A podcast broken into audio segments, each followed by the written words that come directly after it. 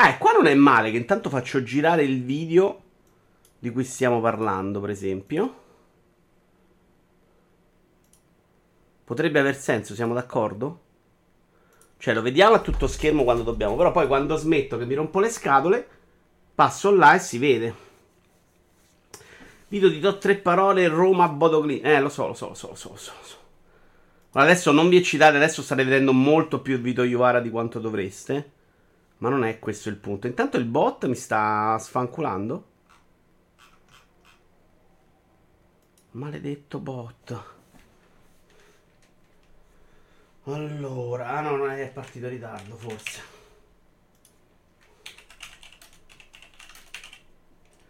Ok. Questa cosa funziona, però adesso noi dobbiamo andare nella schermata alla video in diretta, se no non funziona niente. No, sono un po' scomodo così. Secondo me devo mettere questa telecamera, la devo mettere dietro per forza. C'è della grandissima qualità visiva. Luci molto diverse se... Scusa, ma perché le luci sono diverse se è la stessa camera? Non ha nessun senso questa cosa.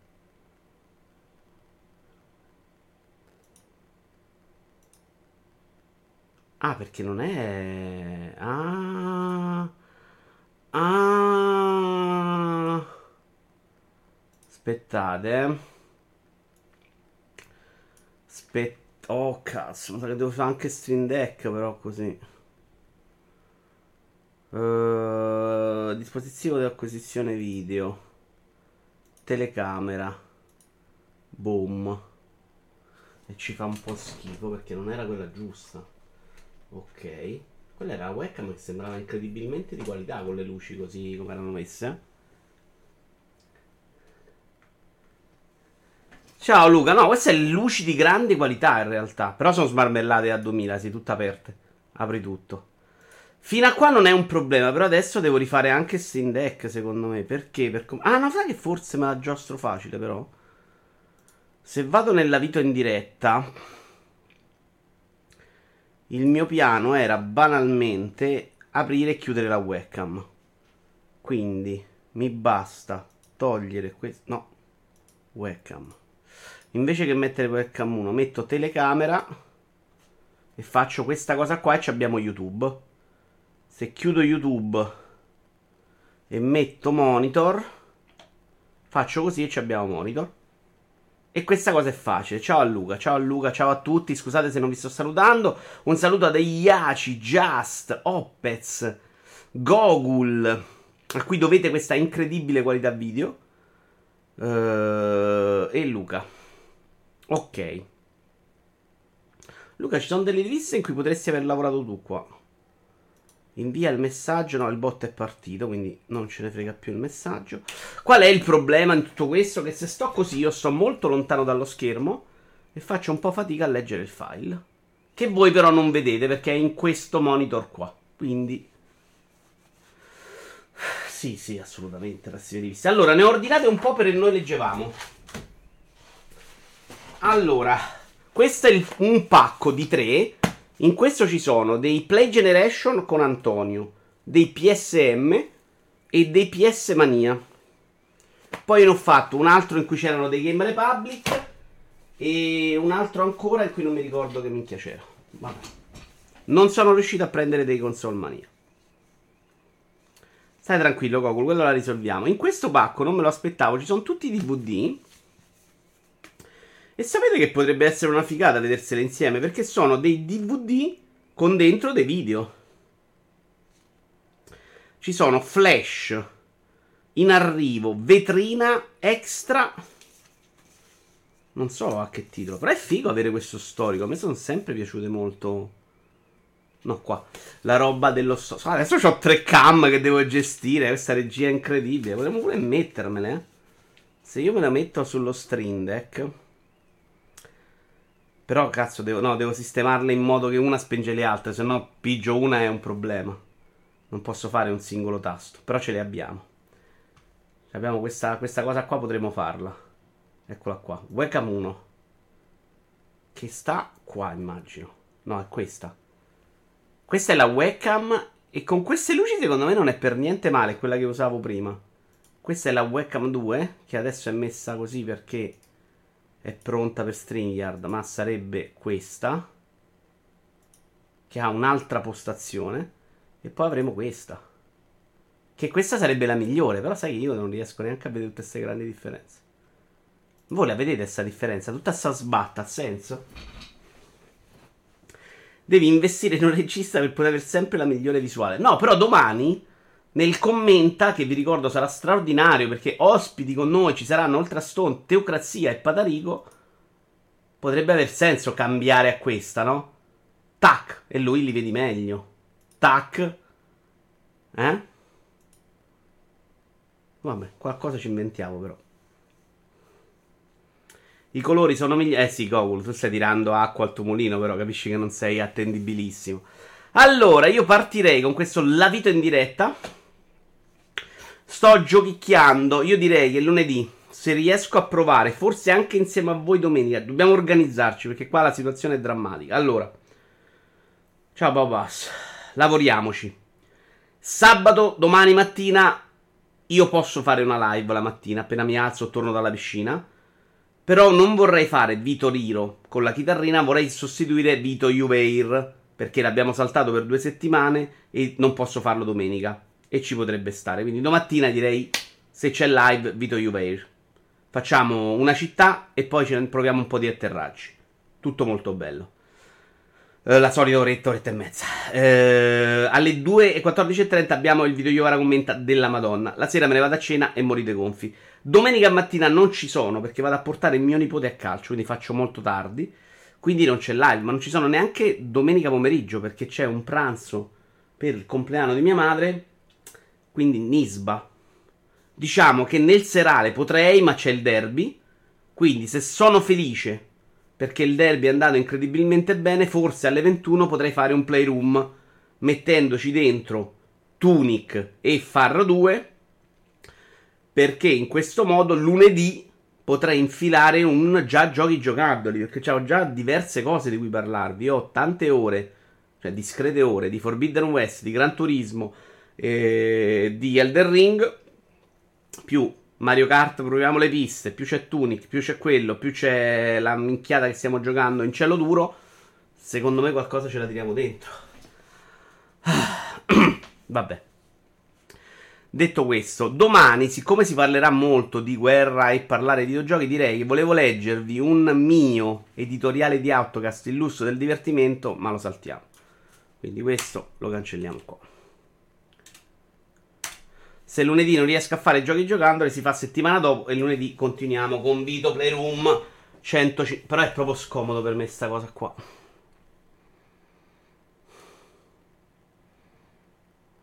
Perché anche per andare alla tastiera è scomoda, porca miseria. Il mio piano era avercela qua così non facevo niente, ma invece è scomodo perché adesso andare alla tastiera è un po' scomodino. Vabbè, lavoriamoci. Però se posso parlare, parlo qua, non è un problema. Oggi va bene così. Uh, prima di passare agli argomenti, ne ho parecchi. Volevo ringraziare chi si sta dedicando a suggerirmi anche su Discord. Abbiamo un topic dedicato. Uh, che adesso non trovo però per qualche motivo. Chrono Cross, argomenti consigliati, eccolo qua, che non ho neanche guardato negli ultimi giorni. Ok, non c'è niente di nuovo. Uh, perché aiuta, insomma. Le, il grosso lo sto prendendo dal post perché mi piace molto come le descrive e quindi ci sta molto bene per farne una chiacchiera utile. Invece volevo cominciare con voi a parlare di Red, se vi va. Vi va? Uh, aspetta, dove ce l'ho? Ok. Red, quanti di voi l'hanno visto? La minchiata sono offeso. No, no. A livello di gioco proprio male male, Luca. Allora, Red, il nuovo film della Pixar. Senza spoiler ne parliamo, eh. Ho visto l'inizio e la fine e ho dormito nella parte centrale. Allora, film della Pixar con tema, tema si può dire, insomma, che è della crescita di questa ragazzina che improvvisamente eh, diventa questo, questo panda rosso. Che è un po' una metafora neanche troppo velata con il periodo in cui gli arrivano le mestruazioni alle ragazzine e quindi hanno questo periodo di trasformazione difficile, eccetera, eccetera, eccetera. Tema già visto. Stone, secondo me, faceva un ottimo esempio che era quello di Voglia di vincere con Michael J. Fox. E ci sta di brutto perché è esattamente quello il film. Però, per come viene portato avanti, in realtà non è neanche così banale. Il, il succo, sì, lo è. È una roba veramente troppo già vista. Secondo me, ragazzini possiamo anche cominciare a raccontare storie diverse. Soprattutto la prima Pixar a me piaceva perché un po' usava. Questo non è più un film che osa. È una roba che però tecnicamente è stupefacente. L'ho trovato veramente bellissimo come non mi succedeva da Ratatouille. Che per me è, fu proprio una roba da meraviglia. Cioè una di quelle robe che guardi anche solo per il piacere di guardare. È veramente eccezionale da quel punto di vista. Non lo voglio definire coraggioso, però ah, riprende anche molto il modo di fare degli anime e questa roba in Occidente non l'abbiamo vista completamente. È figlio di tempi che sono cambiati, ci sta. Però da quel punto di vista non, non, lo, non, mi viene un termine esatto adesso, non lo dico coraggioso, però comunque osa un pochino. Uh, dal punto di vista eccezionale. Secondo me è, la messa in scena non è banale, anche le cose che succedono come la porta avanti questa situazione non è completamente già vista, c'è un bel ritmo, non annoia. Luca dice che si è addormentato, per me è assolutamente guardabile, anche se forse anch'io l'ho visto in un paio di parti però perché ormai fa- faccio così quando guardo un film. Lo inizio la notte, poi me lo continuo la mattina. Non l'ho provato a vedere con le ragazzine, dovrei vedere se gli piace a loro. Perché quando gli ho detto vediamoci Red, poi è andata via la corrente sabato scorso. Uh, ci sono accenni alla cultura cinese. Questa secondo me Opez invece è la parte un po' debole. Perché lei è cinese. E sicuramente c'è della roba alla cultura cinese che magari non cogli. Cioè, ovviamente loro abitano in un quartiere, hanno un, un mini tempietto eh, il film è ambientato a Toronto, se non ricordo male. Però lei è cinese un po' corcazzo, cioè ci hanno girato molto intorno a livello estetico, onestamente. Eh, le amiche non c'entrano proprio niente da quel punto di vista e secondo me c'è, ma è molto collaterale il discorso Cina, cioè non vi aspettate una roba che parla di cinesi, ecco, ma manco per niente. Anche se probabilmente la roba della famiglia potrebbe starci. Uh, no, però proprio, il tema è proprio una roba che sta bene su tutto. Quindi non mi ha colpito, non è manco nei film migliori della vita, però è una robetta che passa volentieri, tecnicamente proprio eccezionale, proprio bello da vedere, proprio per scelta di colori, per sta roba del pelo, tutto perfetto secondo me da quel punto di vista. Però è un filmetto, ecco, non capisco mai l'entusiasmo per queste cose io. Ma non perché ho, ho letto la critica a quello di GN USA che ha dovuto addirittura cancellare la recensione perché aveva osato dire che sta cosa se non sei una ragazzina di 13 anni non la capisci. Non è proprio così, però non è neanche troppo lontano da così, cioè va anche bene che lo facciano sto film, però non è una roba esattamente che un adulto guarda e dice "Madonna, mi ha cambiato la vita". No. Ci sta che anche non lo faccia, per carità di Dio, però non lo fa, diciamolo. Non ce la faccio più con questi film, mi dispiace. Beh, loro hanno fatto. Scusa, le ultime cose uscite su Disney Plus sono state Soul. Me ne sto scordando uno, Red e ce n'è un altro. Ah, quello dei due fratelli, che secondo me era già. Ok, anche quello, trito, ritrito, quello che vuoi. Però carino. Ah, c'è stato anche Luca. Luca debole, secondo me. Luca molto debole. Ciao, no blasfemi. No, Rai è Disney, non è Pixar. Raya. Secondo me bellino. Molto, sì, pure là, tutto già visto. Molto videoludico, Raya, però pure pianto a Raya. Qua non c'è mai il momento. Almeno per me non c'è stato. Tra il rapporto madre-figlia in cui è incentrato il film. Non mi ha proprio colpito da quel punto di vista. Non, proprio non mi ha commosso. Non mi ha neanche particolarmente emozionato. Probabilmente se non fosse per l'aspetto tecnico non l'avrei neanche guardato. Potrei anche averlo abbandonato, ecco. Però non, non è una roba che ti annoia completamente, ecco. Carino. Onestamente si può far di meglio. Insomma, mi piacerebbe che ai bambini, no? Cominciassimo a dare cose diverse. Perché visto che a dargli sta roba un po' incelofanata, un po' preconfezionata, un po' pulitina, stanno uscendo degli esseri umani terribili ma in generale, forse damogli cane il guerriero che aiuta. Hai visto mai? Però anche la gente che è nata con cane il è orribile, quindi no. Bell lo hai visto, è al cinema da ieri, molto apprezzato dalla critica. No, intanto proprio Red 22 a sorpresa viene qua e si abbona per 5 mesi. Film dedicato a lui, proprio storia della sua vita. Non so di cosa stai parlando, ma Bell del... Che cazzo è Bell? Bell trailer. Ce lo vediamo. Ah, non l'ho visto. Non l'ho visto, ma è, è quello di Wolf Children. Vedete la figata? Adesso io posso fare questa cosa e poi fare tac tac. Non ha funzionato niente, però. Ah, perché siamo nella finestra sbagliata. Oh, oh.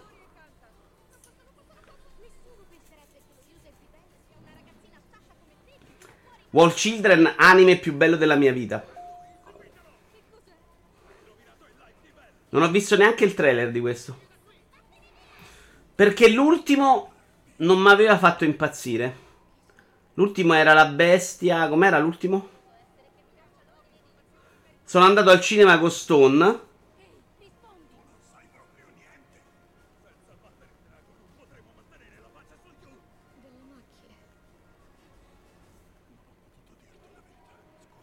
In un altro momento storico ci sarei andato al cinema qua.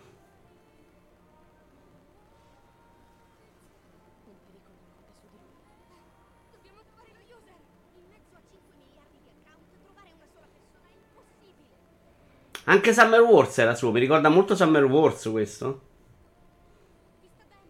Summer Wars aveva una prima parte eccezionale, la parte quella hacker.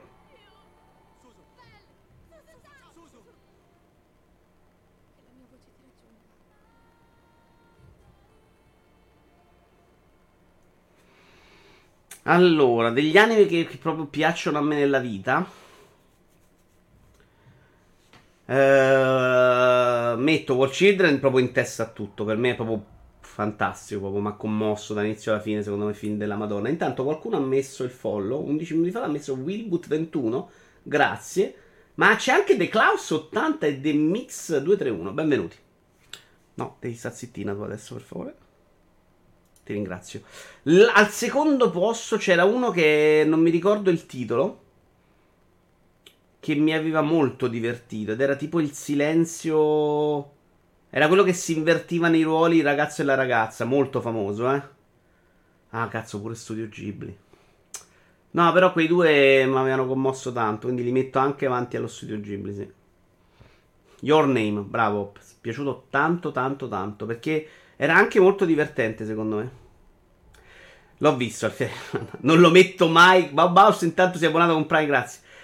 L'ho trovato bellissimo Alfiere Nero, ma non lo metto mai nei film più belli della mia vita perché volevo morire, Cristo di Dio. Madonna, che esperienza terribile. Ma non lo consiglio neanche a nessuno di farglielo vedere, eh. Proprio non c'è nessun amico direi mai guardati sto film perché è bello. No, non ve lo guardate. Ciao Alex. Proprio una punizione. Ma che sta succedendo? Ah, sono follo, è impazzito, ok. Dobbiamo bloccare l'alert perché credo che sia Una di quelle robe terribili. Perché a me? Perché a me? Perché?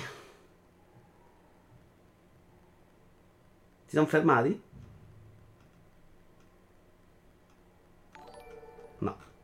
E dobbiamo bloccare l'alert. A posto. Mutato. Eh, però bello. Molto bello. io invece lo consiglio sempre Shadow da soffrire. No, guarda, io, eh, proprio come esperienze di queste terribili, per me fu la stessa cosa con ladri di biciclette. Perché lo guardai con lo stesso. Peggio, perché la tomba del lucciolo ero stato avvisato che era quel tipo di film ed ero pronto. Un po', e comunque è una roba che ti distrugge. Ladri di biciclette, ero convintissimo fosse tipo una commedia di quelle americane degli anni 60, quella roba là.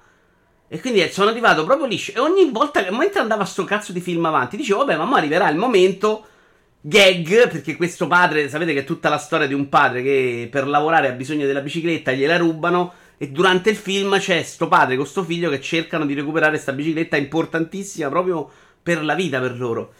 E tu stai, stavo tutto il tempo a dire, vabbè, adesso qualcosa succede, lieto fine, grande. E invece no, invece è un film del porco zio. Ho proprio sofferto un botto. Quindi no, non lo metto nei film della vita la Don Balluccia, però molto bello. L'area di biciclette mi manca nel documento sulla Rai del cinema, ne parlano, nel documentario l'area del cinema ne parlano strabe, è bellissimo. È bello, però preparati a una tomba per le lucciole, eh. quel livello là, assolutamente. Lo ricordo. Madonna che bella sta cosa che possiamo vedere un trailer dietro, no? Eh? Non volendo. Allora, io ho quasi finito anche il libro dei Beatles, che però qua non c'è il titolo. E adesso lo troviamo, però. Uh, fatemi pensare altri anime belli. Akira no, l'ho visto e non mi aveva colpito particolarmente all'epoca. Ghost in the Shell uguale, ci sono arrivato troppo tardi probabilmente. Molto bella questa inquadratura, pensavo fosse voluta. No, no, l'inquadratura è voluta al Fiere Nero. Il fatto che c'è il trailer dietro è stato un po' casuale. A Silent Voice? Non so di che parli. Poi un giorno lo facciamo il giochino dello studio Ghibli, eh. Devo comunque recuperarne forse uno o due io ancora. Di quelli meno famosi. Giuseppe la tigre, non so, non so. Beh, non ho visto un miliardo, evidente, sono una pippa. Io andrei avanti con qualcosina. Andrei proprio... Ah, Boy and the Beast, sì. Boy and the Beast non mi è piaciuto, Opez. Come si chiama il libro? Io ne voglio proprio parlare perché preso dall'entusiasmo di sia di Get Back su Disney Plus che dell'altro documentario in cui McCartney va da un produttore e parlano per ore riprendendo i pezzi delle canzoni, una roba molto tecnica ma comunque molto gradevole perché nel mentre McCartney, ne abbiamo parlato credo già qua, McCartney racconta, si lascia un po' andare su degli argomenti e, mm, ed, ed, è molto bella quella parte là. Tra l'altro volevo comprare il libro di, sulla, mm, il, Kindle, il libro digitale, l'ebook che ha scritto sulla bio, della biografia di McCartney uh, molti anni da adesso, una roba di genere, ma non, tro- non l'ho trovato. Leonardo Tondelli? Non so di che stai parlando, Iaci, però. Allora. Ah, il libro, sì, può darsi. Forse ve ne ho già parlato, Iaci? Se ve ne ho già parlato, ditemelo, no? Perché non me ne... Cioè, qui ci ho segnato la roba di cui parlo. Forse ve ne ho parlato. Si chiama Il libro bianco dei Beatles, la storia e le storie di tutte le canzoni. Esatto. Ci leggiamo adesso la descrizione. Ne avevi accennato? Sì, tante volte, ma no, non ve ne avevo parlato. Questo libro si prende cura di tutte le canzoni dei Beatles ufficialmente edite nel corso della favolosa storia dei favolosi, dal 62 al 69, più le appendici di Anthology. Non solo quelle di Lennon e McCartney, proprio tutte, cover comprese, per un totale di 215. Di ogni brano si raccontano per esteso la genesi, la storia, la fortuna e sfortuna, con aneddoti poco raccontati e soprattutto le dichiarazioni dei protagonisti. C'è anche una lunga scheda introduttiva che racconta la preistoria, cioè i Beatles giovani e ancora sconosciuti, che per sbarcare il lunario accettano ingaggi da fame in terra tedesca, uno dei luoghi più affascinanti e meno raccontati della favola Beatles. Allora, questa roba della preistoria è una roba che secondo me è la parte meno interessante perché non, non racconta tantissimo. Mentre la parte delle canzoni è eccezionale. Allora, io cercavo una roba di gossip, l'avevo chiesto anche a voi, onestamente. Cioè, volevo una roba in cui si raccontava il momento in cui Yoko Ono raccontava il cazzo. Perché ve l'ho detto, dopo Get Back sono uscito proprio che volevo ammazzare Yoko in grande amicizia. Cioè, il fastidio di avere queste sei ore, lei lì in mezzo ai coglioni è una roba che non me la tolgo dalla testa.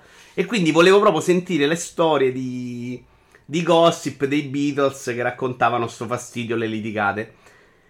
In questo libro sta roba non c'è, anche se lui prende proprio tutti gli album e poi canzone per canzone, incisa, album, singoli, tutto quello che hanno pubblicato, ti racconta esattamente quello che dice la descrizione, cioè intanto racconta qualche aneddoto, durante sta canzone sta a fa così, l'ha scritta in questo momento.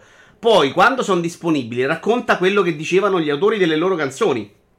Se Lennon, dieci anni dopo, in un'intervista su Sto Cazzes, Dice la canzone l'ha scritta McCartney, a me fa cagare. C'è scritto in questo libro. Cioè, a livello di contenuti è allucinante, è anche molto lungo, eh. Perché c'è veramente tutto. C'è il momento in cui Harrison dice: Sta roba l'ho scritto io. Poi c'è scritto: L'ho pensata mentre ero seduto sul divano al mare.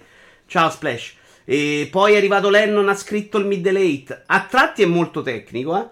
Perché alcune cose, per esempio, me ne sono dovuto andare a a leggere per cercare di capire di cosa parlano, però è proprio figo, cioè racconta esattamente come vengono fatte queste canzoni. Mm, con gli aneddoti ve l'ho detto, e, e questo dipende però delle canzoni, a volte ci sono aneddoti un po', di, un po più interessanti, a volte meno. Uh, e poi c'è proprio la parte tecnica, cioè questa canzone l'hanno registrata in 23 takes che hanno regis- registrato il 13 gennaio del 63. Il campanellino l'ha suonato Roberto Baggio mentre fumava la pippa e mentre facevano questo nel tredicesimo take c'è, c'è Lennon che dice puffarbacco. Uh, poi hanno inciso prendendo la Take 4, unendola con la 3, sovraccidendola, cioè proprio una roba bibliografica della Madonna da quel punto di vista. Proprio interessantissimo, secondo me.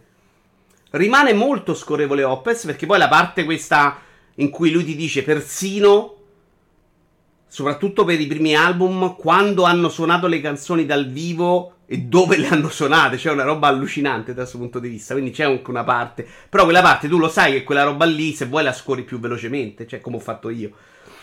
Però nel mezzo c'è tutto. C'è anche il momento in cui. Non c'è il momento di gossip in cui dicono perché hanno litigato e come, però c'è il momento in cui improvvisamente ti dice: Sì, Lennon a sta canzone l'hanno registrata in tre, Lennon manco c'era. Perché avevano discusso la sera prima. La, sta canzone l'ha registrata McCartney nello studio 1 mentre quello stava controllando le sovraincisioni e, e Lennon ha rosicato. E poi ti prende la dichiarazione di Lennon del 1978 che ti dice: Eh, sta cosa ha fatta McCartney, non mi ha chiamato, mi sono offeso, ci sono rimasto male. Cioè, quindi c'è un po' di tutto. L'ho trovato proprio super interessante. Non era esattamente quello che cercavo.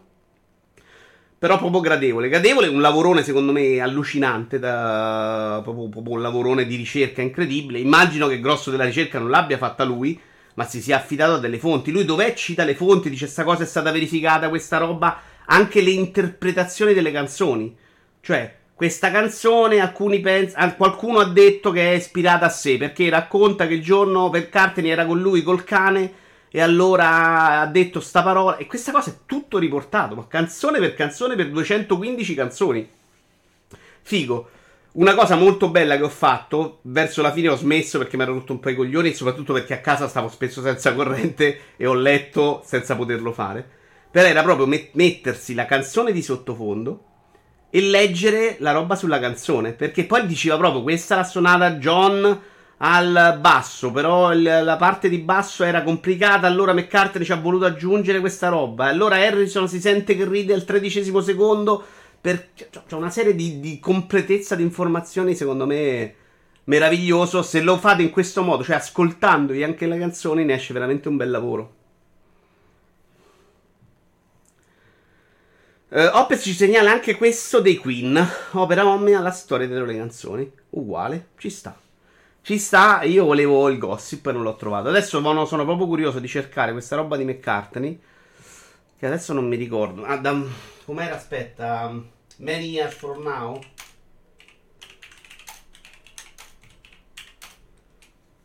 Many years from now, no. Cerchiamo McCartney. E non vi faccio vedere come lo cerco perché lo starò sbagliando. Uh, Paul McCartney, Outrun Main Judge Meet the Legends. Una roba tedesca ho trovato. Però forse posso copiare come ho scritto McCartney. In realtà neanche troppo male, forse. Ho messo l'apostrofo di troppo. Non 3-2-1 Paul McCartney. Allora, qui abbiamo la versione di Paul che non so cosa sia. Io non so esattamente in che direzione sto andando perché invento tutto. Non ho mai preso lezioni a parte quelle che ho creduto nella vita. Tra l'altro ho scoperto che lui non sapeva leggere musica. Uh, viene raccontato anche quanto lui si mettesse a rompere le palle per fare le canzoni, quanto decidessero delle cose insieme. Secondo me alcune cose sono proprio belle da leggere, secondo me. No, non me lo trovo però. Ci sono 12 libri, adesso non trovo quello che ho cercato ieri.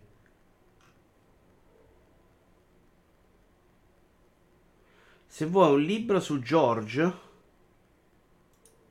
Me to Mine, no. No, non voglio sta roba mistica, assolutamente. La parte in cui loro hanno cominciato a drogarsi brutto, secondo me è la meno interessante, anche musicalmente, con le parole, i testi e tutto.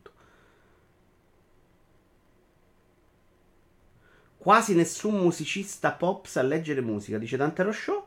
Però loro non erano esattamente pop, intanto erano molto più rock, ma loro suonavano. Cioè, McCartney è uno che suonava un botto, pianoforte, basso, chitarra, ukulele, mortacci de pippo, suona piffero. Per quello è strano che non leggeva la musica. Però era tutta una roba a buffo. Dai, trovatemi la biografia di Paul McCartney, la cerco io. Adesso ve lo devo dire come si chiama. Quello che sto cercando, così se me lo trovate biografia è post, cioè era scritta molto, non posso, ma scritta parecchi anni dopo.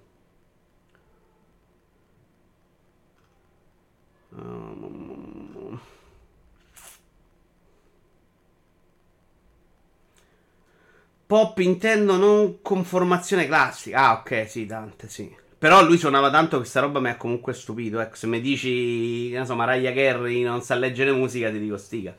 Cioè, loro facevano veramente un lavorone. E, e, vedi anche quanta. Da quante takes ci mettevano a canzone. Vedi anche quanto è stata la progressione di loro musicisti, no? All'inizio facevano concerti, Bodobom. Un, dovevano fare due album l'anno e un 45 giri, due facce, che era staccato dall'album. Quindi quella canzone non sarebbe stata nell'album ogni tre mesi. Quindi una quantità di roba incredibile. Intendo che quasi nessuno sa leggere spartiti. Suonare e saper leggere lo spartito è molto diverso. Anche perché col eh, chitarra, eccetera, buttano le battiture. Le tablature che sono molto più facili, ok. Generalmente solo chi suona il piano lo sa leggere perché spesso hai formazione classica. Quello dicevo io era Getting Better di Tondel, appunto, fa la stessa cosa, commenta le canzoni ma in maniera più leggera, con abbastanza gossip. Quello che ho visto io su Disney Plus, Iaci, sì sì, bello, bello quello. Eh sì, più o meno. In realtà questo è più completo perché racconta proprio la storia della canzone. Quella parte in quello secondo me manca. No, però non stiamo trovando la biografia di Mc- McCartney. Eh? Aspetta, biografia McCartney. Molti anni da adesso.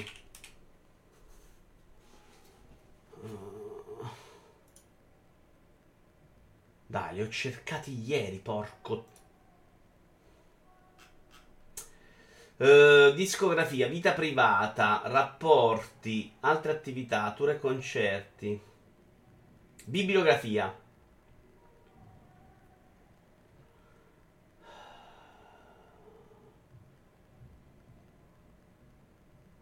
Ah, il libro non lo conosco, ok, scusa. Many Years From Now, vedi, non sono un pazzo. Many Years From Now.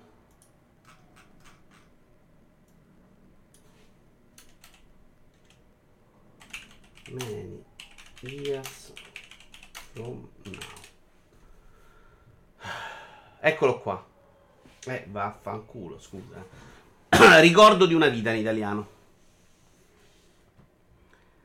Stavo per dire, ah, ma quella dietro una chitarra che non sapete cosa intendo. Sì, di brutto, Dante. In realtà, Dante, io ho una formazione vagamente classica musicale perché ho suonato la fisarmonica. Quindi so leggere la musica più di Paul McCartney, probabilmente. Allora, questo vedete c'è e costa una fracconata fisico, ma non c'è digitale. No, fracconata no, però qua. Ah, questo è in inglese, però, che me lo do sui denti. No, lo vorrei in italiano digitale. Sta cosa che non trovo tutti i libri digitali che voglio mi fa rodere un po' il culo. Grazie Alex, ce l'abbiamo fatta, ce l'abbiamo fatta. Ma era esattamente il titolo che mi ricordavo, tra l'altro. Detto questo, passerei agli argomenti. Ce l'abbiamo uno super impegnativo sui trans. No, sai cosa facciamo? Horizon for Biden West, Sony celebra Aloy con una statua a Firenze. Volevo usare questo argomento. Sapete che c'è stata questa statua, no? Uh, aspettate che la prendo perché mi, non mi ricordo esattamente cosa c'era scritto sotto. Il secondo capitolo della saga da oggi in esclusiva PlayStation, ma questo è vecchio, l'ha scritto Gloria Marinelli su diregiovani.it. Eccola qua la statua. Control più più più più stata anche carina, rifatta a Firenze con la tipologia delle statue vere in marmo. Un'icona di coraggio, tenacia, intraprendenza, tiene il posto a tutte le donne della storia che hanno condiviso questi valori e meriterebbero una statua. Il messaggio fondamentalmente è, la mettiamo noi perché qua a Firenze non avete fatto una statua, non c'è stata nella storia per il discorso delle donne poco considerate, non c'è stata una statua dedicata alle donne. Che il messaggio, se vogliamo, non è brutto. Però, onestamente, quello che mi chiedevo, ma se lo fa Sony, è sempre un'altra roba, però, capite? Che diritto ha Sony di star lì a insegnare? Il messaggio può essere anche bello. C'hai un personaggio femminile e mi sta bene anche il concetto. Secondo me non è campata in aria, è proprio sensato. Però noi sappiamo che dietro non c'è la voglia di glorificare le donne, ma c'è più voglia di vendere Forbidden West. E quindi mi chiedevo, vale lo stesso il messaggio, vale di meno e comunque è importante che, che, che arrivi il messaggio? Perché poi concentriamoci su quello, no? A prescindere... Abbiamo due Alex oggi? Allora, Ultraviolet sarà Ultraviolet, Violet. Ciao Alex, ciao Vito, dopo una riflessione ho deciso di dare GT7 Immagina indietro. Ehm, ne parlo, poi ne parliamo di questa storia. Di, parliamo delle microtransazioni di GTA 7 oggi, che è un bel argomento. Ehm, cioè, sono combattuto perché se è vero che da una parte alla fine arrivi al messaggio va bene comunque, dall'altra parte per me non è mai una roba di messaggio, è una roba di vendere Forbidden West 2. Che secondo me, da un certo punto di vista, non rende omaggio al concetto, alla battaglia, al discorso che vuoi portare avanti, ma addirittura lo sminuisce troppo. Lo, ar- lo, rende povero, lo rende una roba pubblicitaria. E non so quanto vada bene, però magari avete un'idea diversa su questo. Perché comunque in alcune campagne, questa mi pare che non sia anculata nessuno fondamentalmente, però in altri momenti probabilmente quel messaggio è comunque arrivato. E quindi è bene che arrivi il messaggio.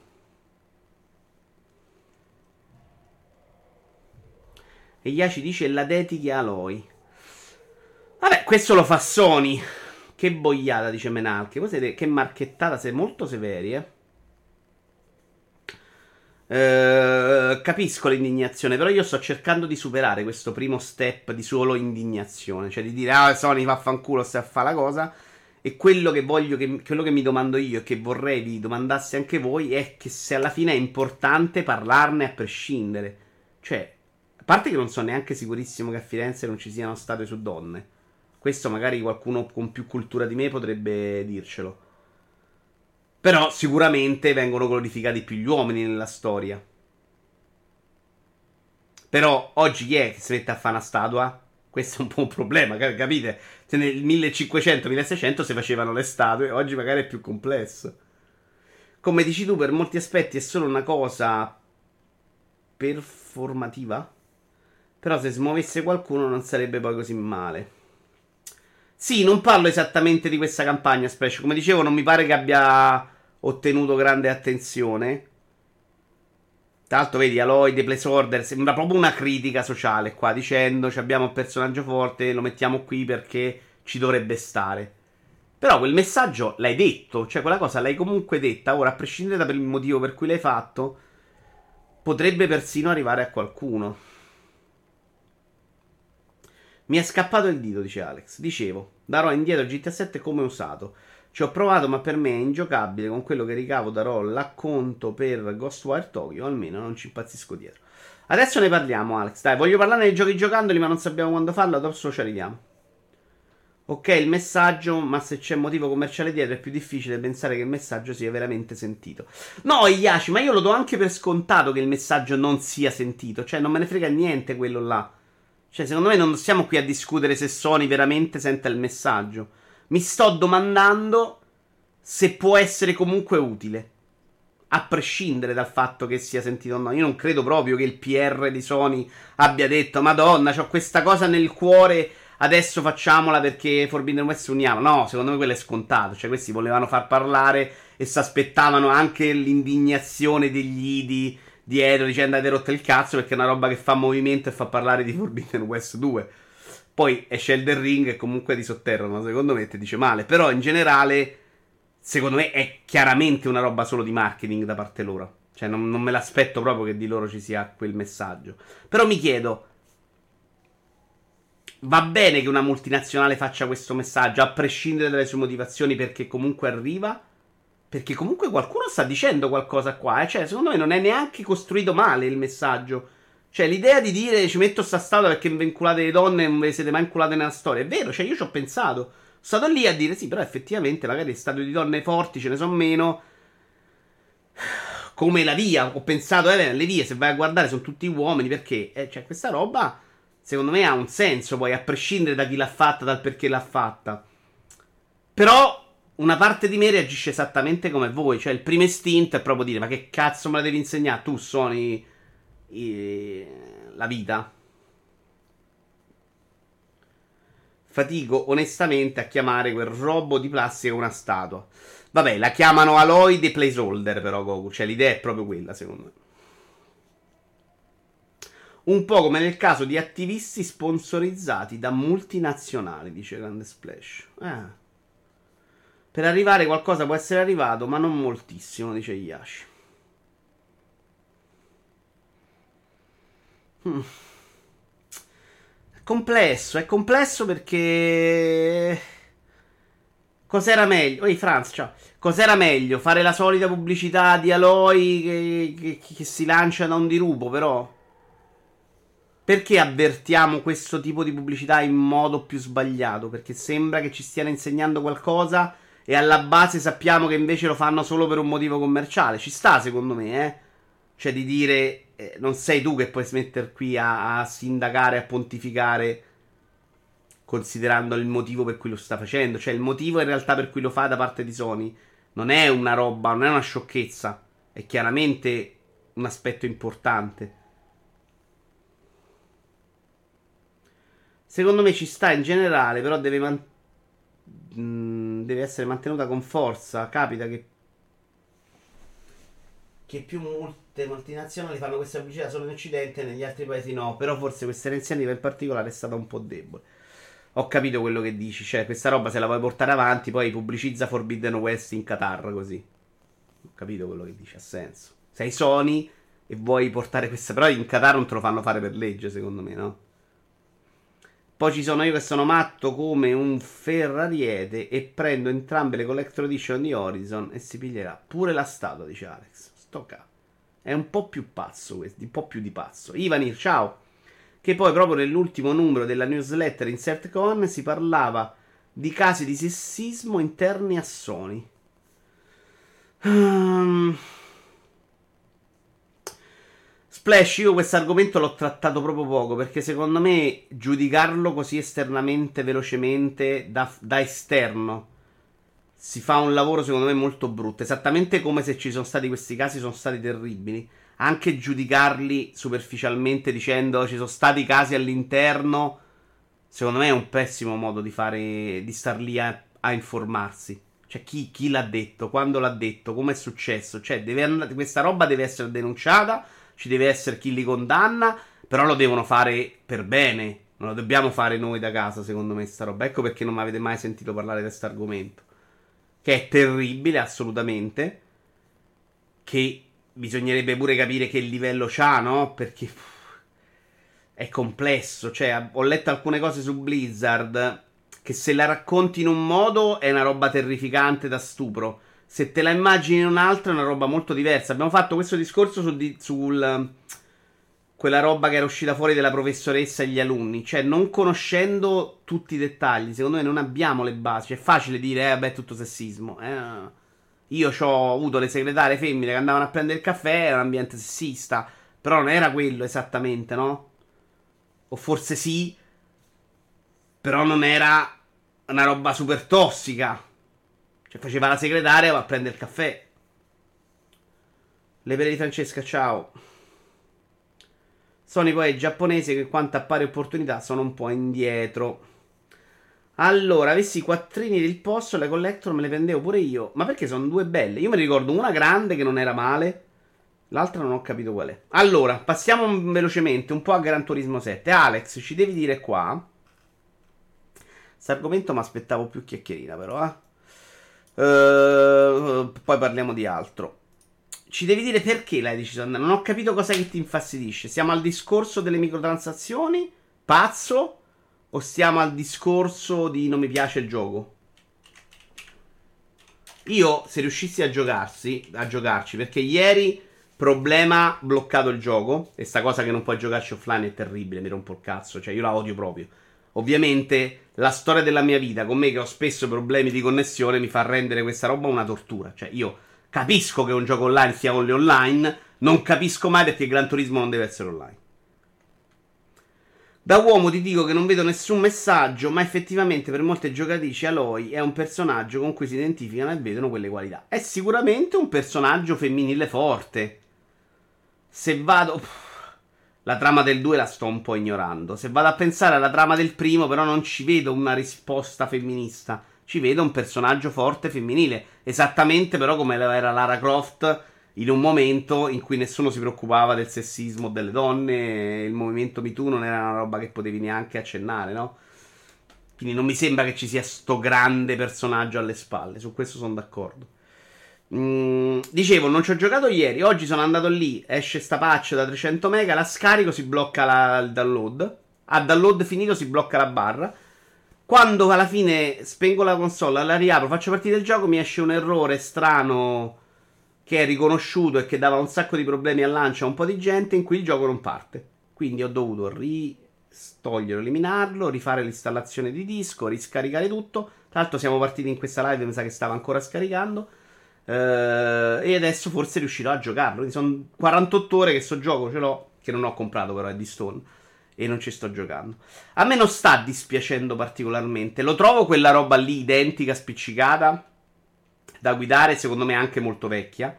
È una roba che passo volentieri, ci passo volentieri il tempo magari facendo altro e hanno fatto una roba di di campagna secondo me molto interessante. Cioè hanno messo nel bar delle mini missioni in cui ti vai a cercare delle auto per riempire il tuo garage. Uh, ed è una progressione secondo me molto veloce, molto dinamica, molto fresca. E le gare al momento non sono mai lunghissime. Quindi quella roba non mi sta dispiacendo. Bella merda GT7, adesso arriviamo a capire perché Gogol, perché ovviamente farai parte del gruppo dei mentecatti, ma proprio 100% Gogol tu. Perché il discorso dei soldi, secondo me, è molto relativo, sta cosa va capita. La visuale esterna di GT è imbarazzante, la stessa di anni fa. Non l'ho neanche toccata, Davian, per me è tutta interna. Quella interna è bellissima, secondo me, però. E quella interna la cannano ancora un sacco di giochi, quindi per quello non, non ho neanche provato, onestamente. Mi piace un sacco, la sto giocando col volante. Quello che mi disturba un po' è che col volante, almeno per le auto che ho provato adesso, non è mai a livello di assetto corsa. La vibrazione del volante, la sensazione di avere sotto il culo una roba molto potente, non ce l'hai mai. Ora è vero che devo arrivare ancora alle auto, quelle di livello di assetto corsa competizione però qui ci sono proprio dei momenti in cui arrivi in curva, freni e hai la sensazione di stare andare a due all'ora, ti manca proprio la velocità.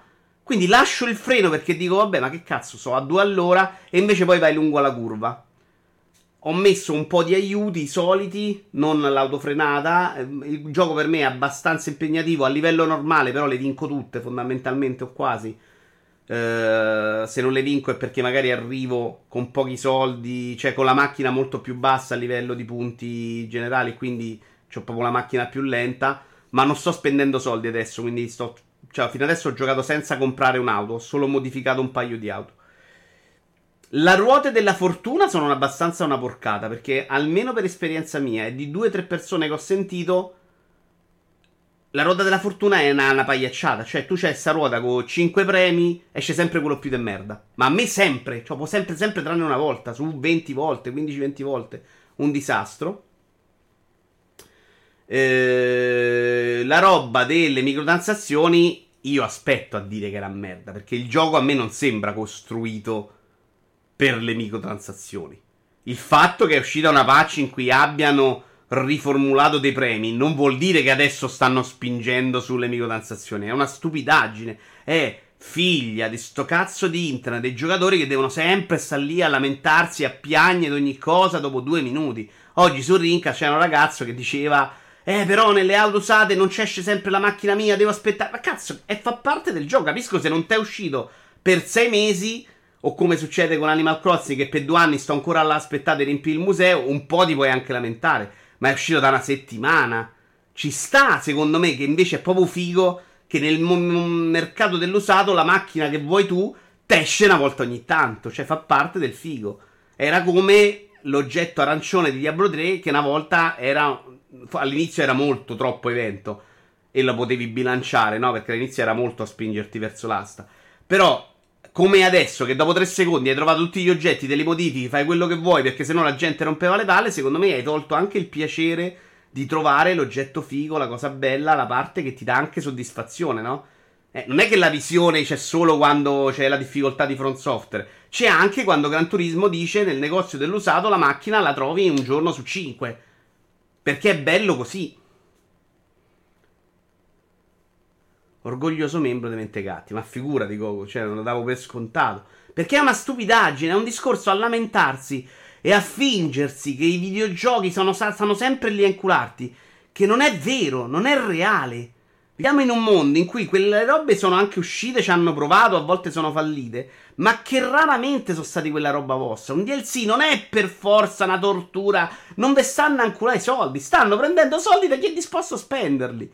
Poi, se la meccanica del gioco è costruita in quel modo, e non lo è in questo caso, perché Gran Turismo 1, che le microtransazioni non poteva neanche immaginarle, era peggio a livello di soldi. Qua ti butta dentro delle auto, te le regala proprio, come non succedeva una volta. Io in Gran Turismo 1 con quella cazzo di Daihatsu Pandino ci ho girato 800.000 volte la prima gara perché sennò i soldi non li facevi. Cioè ci sta che nella loro idea ci sia anche che te le devi sudare le macchine. Ma qua te le butta e te le regala. E il problema è che i giocatori vogliono tutte le auto, tutti i soldi. Quella roba là non gli piace, allora va bene non farla. E non è quello la critica alla microtransazione. Non deve essere quella. Deve essere il gioco è costruito per farmi spendere soldi? Sì, allora è una merda. Il gioco è normale e chi c'ha i soldi può avere tutte le macchine. Allora sti cazzi. Eh, perché tu c'hai tempo, puoi, io posso star lì a farmare con i giganti 20 ore. Un cristiano può dire a me quella roba di farmare non mi va, voglio anch'io il gioco facile, pago 5 euro. E quella roba ci può stare senza rovinare la mia partita. Una cosa che odio di Gran Turismo, poi magari andiamo avanti, è l'audio. Cioè l'audio per me della frenata è una roba terrificante proprio, cioè insopportabile. Cioè, non sembra di guidare un'auto. Provate i nuovi percorsi di Mario Kart. Peccato che non hanno fatto l'online classico con i percorsi nuovi per non penalizzare chi non è, li possiede. Potrebbero fare un'opzione aggiuntiva. In che senso le di Francesca? Io credo che ci sia nell'online classico e se becchi uno che ce le ha e tu non ce le hai, le, le puoi starci dentro. Eh? Io questo so. F per Goku sempre bissattato. Ma a me è colpa sua, Alfiere Nero. Una volta nella vita stai dalla parte giusta, no? Stai qui da 5 anni che ti insegno a campare, impara qualcosa, assorbi un po' della mia saggezza. A piccole dosi, assorbila. Eh, danno pochi soldi, io sto aspettando Alfa 55, mi è uscita solo il primo giorno quando non avevo i soldi. Ci sta però Davian che quando la trovi sei contento. Pochi soldi non lo so, io non ne sto facendo più di sempre. Quello è vero, ci siamo abituati a voler tutto subito. Sì, perché l'idea è non voglio guadagnare i soldi per avere l'auto, voglio giocare tutte le auto, che ci può anche stare Yashi, eh, che non te le devi sudare. Però è una parte dell'esperienza in Gran Turismo. Gran Turismo è costruito anche sull'idea che devi faticare per avere le auto perché hai il piacere di andarti a comprare un'auto. E la possibilità di, fot- di sbagliare auto era una parte dell'esperienza. Ho finito GTA 7 in 11 ore, guidate, senza acquistare un'auto, dice Alex. Ok, finito GTA 7 vuol dire finire i menu. Si può fare senza acquistare auto. Sono d'accordo. Anche io sto andando avanti così. È costruita secondo me proprio per non fartele comprare. Eh, poi, ovviamente, Gran Turismo 7 non l'hai finito in 11 ore. Voglia giocare. Qui stiamo molto oltre online. Però ci hanno messo delle cosine. Ci hanno messo le missioncine. Le patenti, ah che palle, cioè sono le patenti, si parla proprio per la cosa. Sono le, patenti. le patenti alla gente di Gran Turismo piacciono. In questo caso le hanno ammorbidite, le hanno rese una roba che se vuoi solo prendere il bronzo e farle perché vuoi andare avanti nella storia, te le togli veramente in un minuto 10 prove. E sti cazzi, cioè, gli sta bene. È l'ultimo dei problemi in questo caso le patenti, no? Il dramma è che senza internet non funziona la parte single player che è l'80% del gioco. Questo le vedi Francesca, secondo me, è terrificante. Per me non deve mai essere possibile questa cosa. Eh. Questo, per me, questo per me è un vero problema. Non è un problema di Gran Turismo, è un problema dell'idea di questi giochi sempre online. E per me è allucinante. Che io sono 48 ore che non gioco a Gran Turismo col disco dentro. A me fa scendere di testa, sono d'accordo. No, Vito, però nei vecchi GT le auto che vincevi le potevi vendere, qua no. Eh, ok. Ok. Però non te ne dava così tante, davi a Gran Turismo 1-2, non ti regalavano le macchine che ti regala questo, eh. Questo se te fai i menu, ti fai solo gare che ti regalano macchine. E sono tutte tipologie diverse. Quindi non è che è cambiata l'economia di Gran Turismo per farti spendere soldi. Io non ho neanche pensato di andare a spendere soldi in questo momento. Concordo al 100%, dice Ivan, non sono esperto di GT, ma ricordo che i precedenti GT senza microtransazioni erano comunque un delirio per sbloccare le auto. Sì, perché credo che ci sia anche questa idea di fondo di dire deve essere un'operazione faticosa. Una cosa, io sono al menu 38 su 39, ho 70 auto e ho 2 milioni. Che devo fare per comprare tutte le auto? Damian, però non sta scritto da nessuna parte che devi comprarle tutte. Perché devi comprare tutte le auto? Ci può stare che nell'idea di chi ha fatto il gioco sia la scelta dell'auto che sia anche parte di questa esperienza. È un gioco, tra l'altro, costruito sull'amore per l'automobile, no? Ma di brutto, secondo me. Quando l'ho sentito dire io, ho detto, vabbè, come tutti i Gran Turismo. No, in questo caso proprio tanto, fatto bene, c'è il sorpasso con la macchina, un sacco di cose secondo me pensate proprio con amore. Perché devi averle tutte le auto? Perché devi, dovete giocare a Mass Effect e dovete avere un personaggio che sa fare, o a Oblivion, Skyrim dovete avere un personaggio che sa fare il ladro, il, il mercante, il picchiatore, l'assassino, il ladro, il figlio di mignotta, il cavallerizzo, il, cioè questa roba di dare tutto, secondo me, ha veramente impoverito le esperienze, ma di brutto. Perché invece era proprio figo l'idea di dire vi faccio un personaggio, lo costruisco sui miei gusti, però se faccio una scelta non può fare 23 cose. Perché creavo un personaggio che, che era costruito su di me. Quando ho giocato Oblivion era sì, oh mi raccomando, mettiti la gilda là, sì, ma mettiti pure la gilda degli mortacci di Pippo, sì, ma pure la gilda, perché tanto fai tutto, se no la gente, eh vabbè, però poi devo fare due run, il platino, la missioncina, la cosa.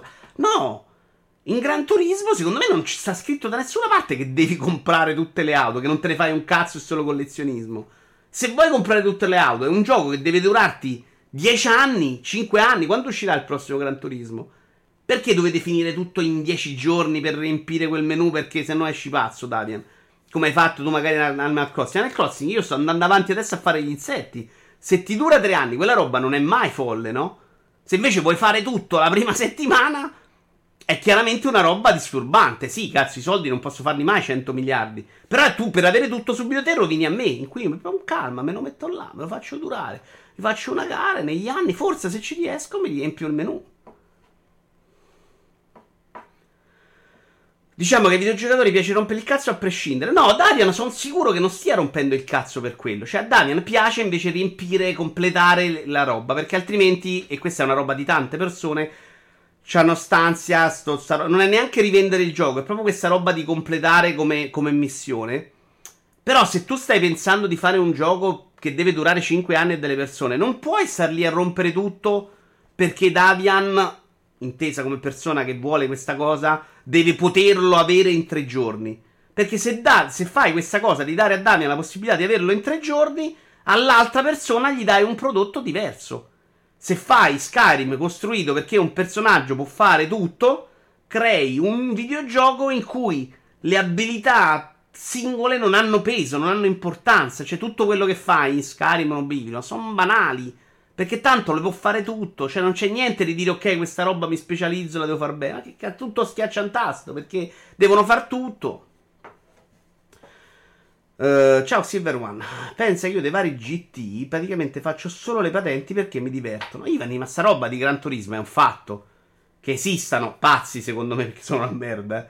Eh, qui però sono più veloci e meno fastidiose. Però ci sta la gente che gli piace fare la patente. Cioè, la patente alla fine è una sfida impegnativa, non è brutta. E in questo episodio, almeno su PS5, i caricamenti sono a tromba di cannone. Caspita, bene. Cioè, qual è il problema? Una volta dovevi aspettare pure i caricamenti, era molto noioso secondo me. Ma le auto dei multiplayer, sbirro? Che cosa hai detto le pere? Su GTA 2 c'era una coppa che ti regalava la Mercedes che valeva 20 milioni, la potevi vendere e fare ogni volta. E lo potevi fare ogni volta che volevi. Sì, Davian, che coppa era però? Ricordamelo. Collezionare tutte le auto fa parte di GTA 7. Sì, ma non in 5 minuti però, Davian, scusami. Tu dici che non ce la fai giocando due anni? Robby, i più bei ricordi del primo GT erano proprio GT ori delle patenti, ore e ore passate a uh, limare il centesimo, bellissimo. Negli ultimi, troppi facile prendere l'oro. Negli ultimi episodi. Uh, io pure ci ho passato un sacco di tempo e nei primi due episodi secondo me l'idea era proprio figa. Cioè l'idea, io mi ricordo quando uscì Gran Turismo quanto era bella l'idea di dire qua devi andarti a prendere la patente, ti devi guadagnare anche la possibilità di fare la gara. Al diciottesimo episodio anche un po' basta. Però in questo secondo me l'hanno proprio sistemato. La gilda degli mortacci di Pippo. Eh, non lo so, Davian. Cioè, lo capisco, però e lì secondo me ci si mette il fatto che per me quella roba del completismo non è mai importante. Quindi adesso a ripensarci mi viene il dubbio che io sia troppo severo in questo senso, no? Però secondo me non, cioè, è proprio bello dire mi vado a scegliere una macchina. Ho tot soldi che mi sono guadagnato, mi scelgo la macchina che mi piace. Cioè, questa roba, secondo me, se lo rendi super accessibile, l'hai ammazzata. Doom dice: Infatti, secondo me il problema è proprio che molte persone approcciano tutti i giochi allo stesso modo. Non iniziano, ci giocano massimo 20-40 ore e devono finirlo. Se non vedono la luce in fondo al tunnel, vanno in tilt. Però ci tengo a precisare che Davian non è quel tipo di giocatore. Eh. Davian è un'altra cosa. Cioè, lui vuole collezionarle e lui sta dicendo che non è un problema di tempo, è un problema che devi fare 70.000 miliardi per avere tutte le auto.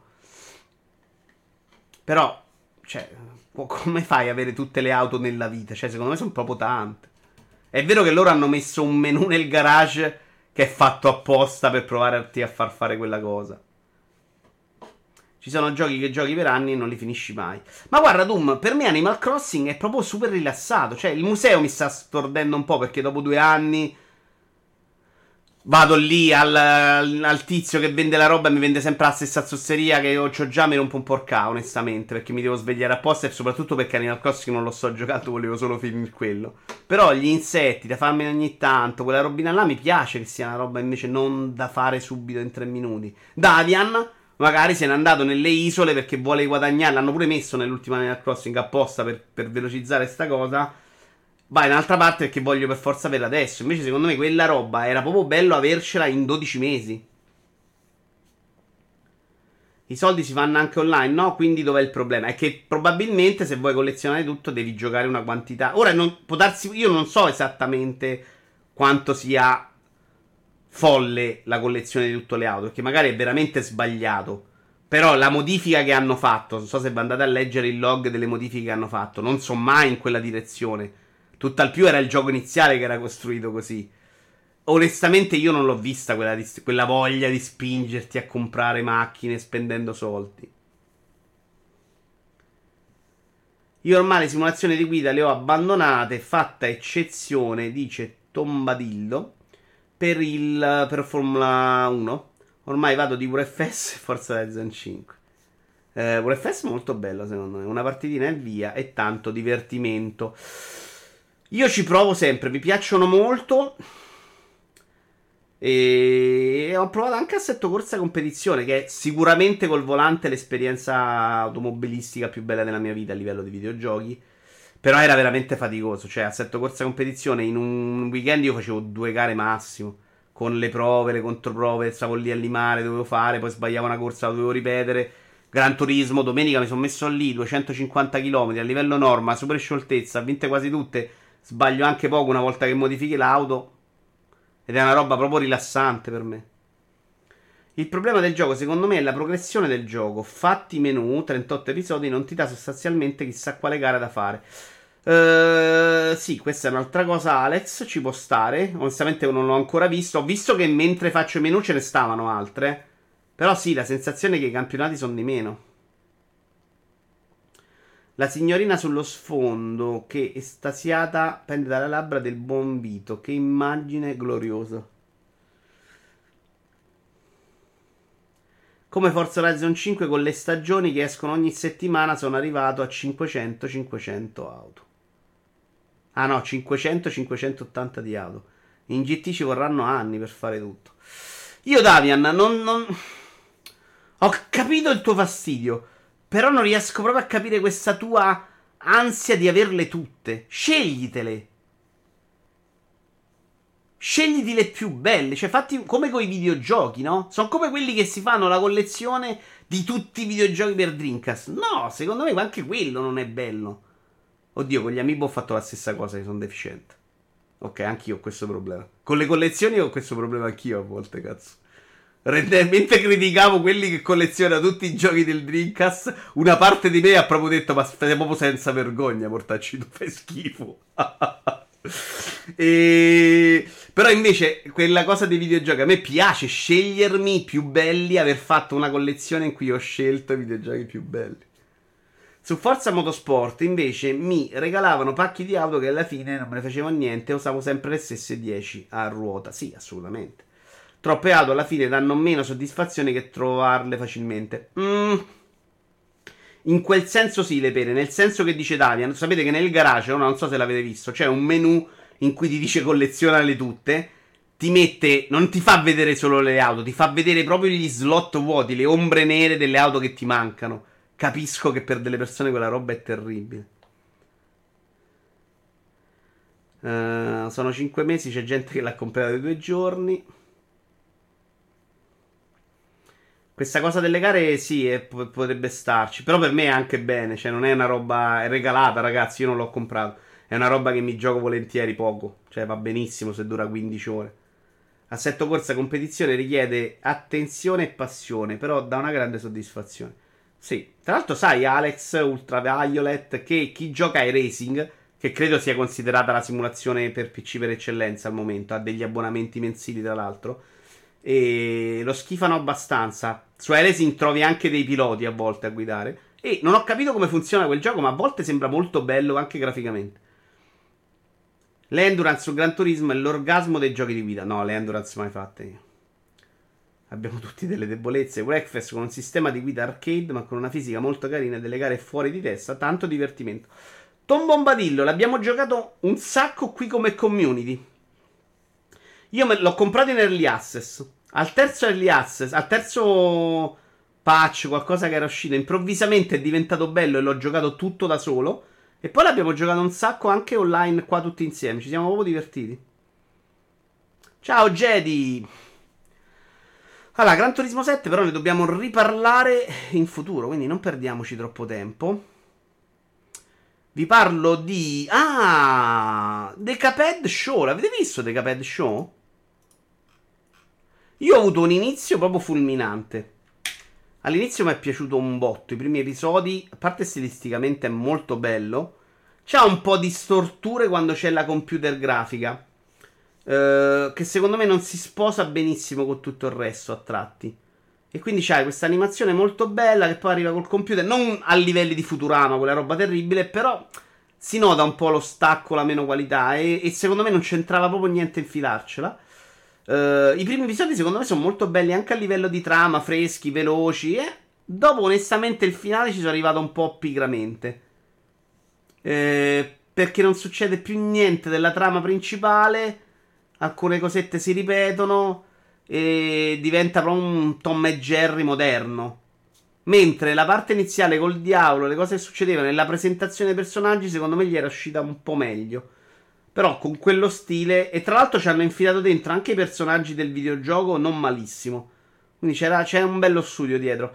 Però alla fine è proprio sempliciotto e banale. Cioè non lascia tantissimo. Non, alla fine posso dirmi anche deluso nel complesso. Ma aspettavo un po' di più da come l'avevo visto bello. a quella bellezza, come tutte le cose, ti abitui presto e ti rimangono delle storielle. Non brutto, è sempre molto gradevole da vedere, una roba leggera.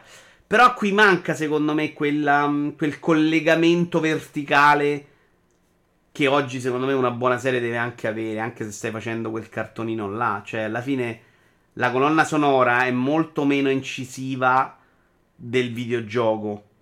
No, mentre visivamente rimane, la colonna sonora è un... c'è. Alcune canzoni sono indovinate, ma secondo me non è mai quella roba incredibile che nel videogioco dicevi, madonna, è tutto bello, colonna sonora, animazione, sto... Cioè, in questo caso funziona tutto, ma funziona tutto abbastanza bene da tenere i pezzi. E quindi ti rimangono. Ti rimane proprio poco. Cioè, quando l'hai finito non mi ricordo neanche granché che è successo. Lumark, ciao. Castlevania, video ti è piaciuto? Non l'ho guardato. Non avendo mai giocato un Castlevania. Video in pausa. Stai ancora guardando? Che cazzo te ne frega a te? Ma fatti gli affari tuoi. Scusa. È la prima volta che mi esce sta roba da. Forse non ho mai messo un video in pausa per tanto tempo. Chi è che l'ha chiesto? Si può piacere a chi non l'ha giocato? Sì, assolutamente. Opez. Cioè, le citazioni sono banalmente. Anche perché il videogioco non è che ci abbia sta gran trama. Eh. Cioè, la trama fondamentalmente sono loro che hanno venduto l'anima al diavolo. In questo c'è il diavolo che cerca di riprendersela. Amen. Eh, e poi nel, nei vari episodi incontri alcuni boss che sono, fanno parte degli episodi.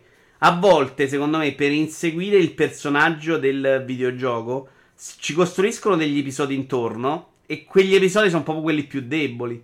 Perché non succede poi niente di veramente rilevante. Calma, non ti arrabbiare. Life, buonasera, che bella nuova inquadratura. Ricorda il One Vito Show. Madonna, che ti sei ricordato, Life. Ci andiamo a vedere un pezzetto. Vediamo se esce su YouTube. Qual era il One Vito Show? Ah, One Vito Show era io che provavo a fare cabaret. Sai che sti giorni sto proprio pensando a un modo per infilarlo dentro? Perché a me sta roba piace. Piace, non la so fare, eh. Però piacerebbe saperla fare. Quindi mi volevo dedicare un po' a scrivere proprio una sorta di spettacolo comico, magari piccolino, a pillole, fatto in quel modo. È un'idea che mi ronza ancora per la testa. Adesso mi farà schifo a riguardarla sta cosa, non sicuro, però.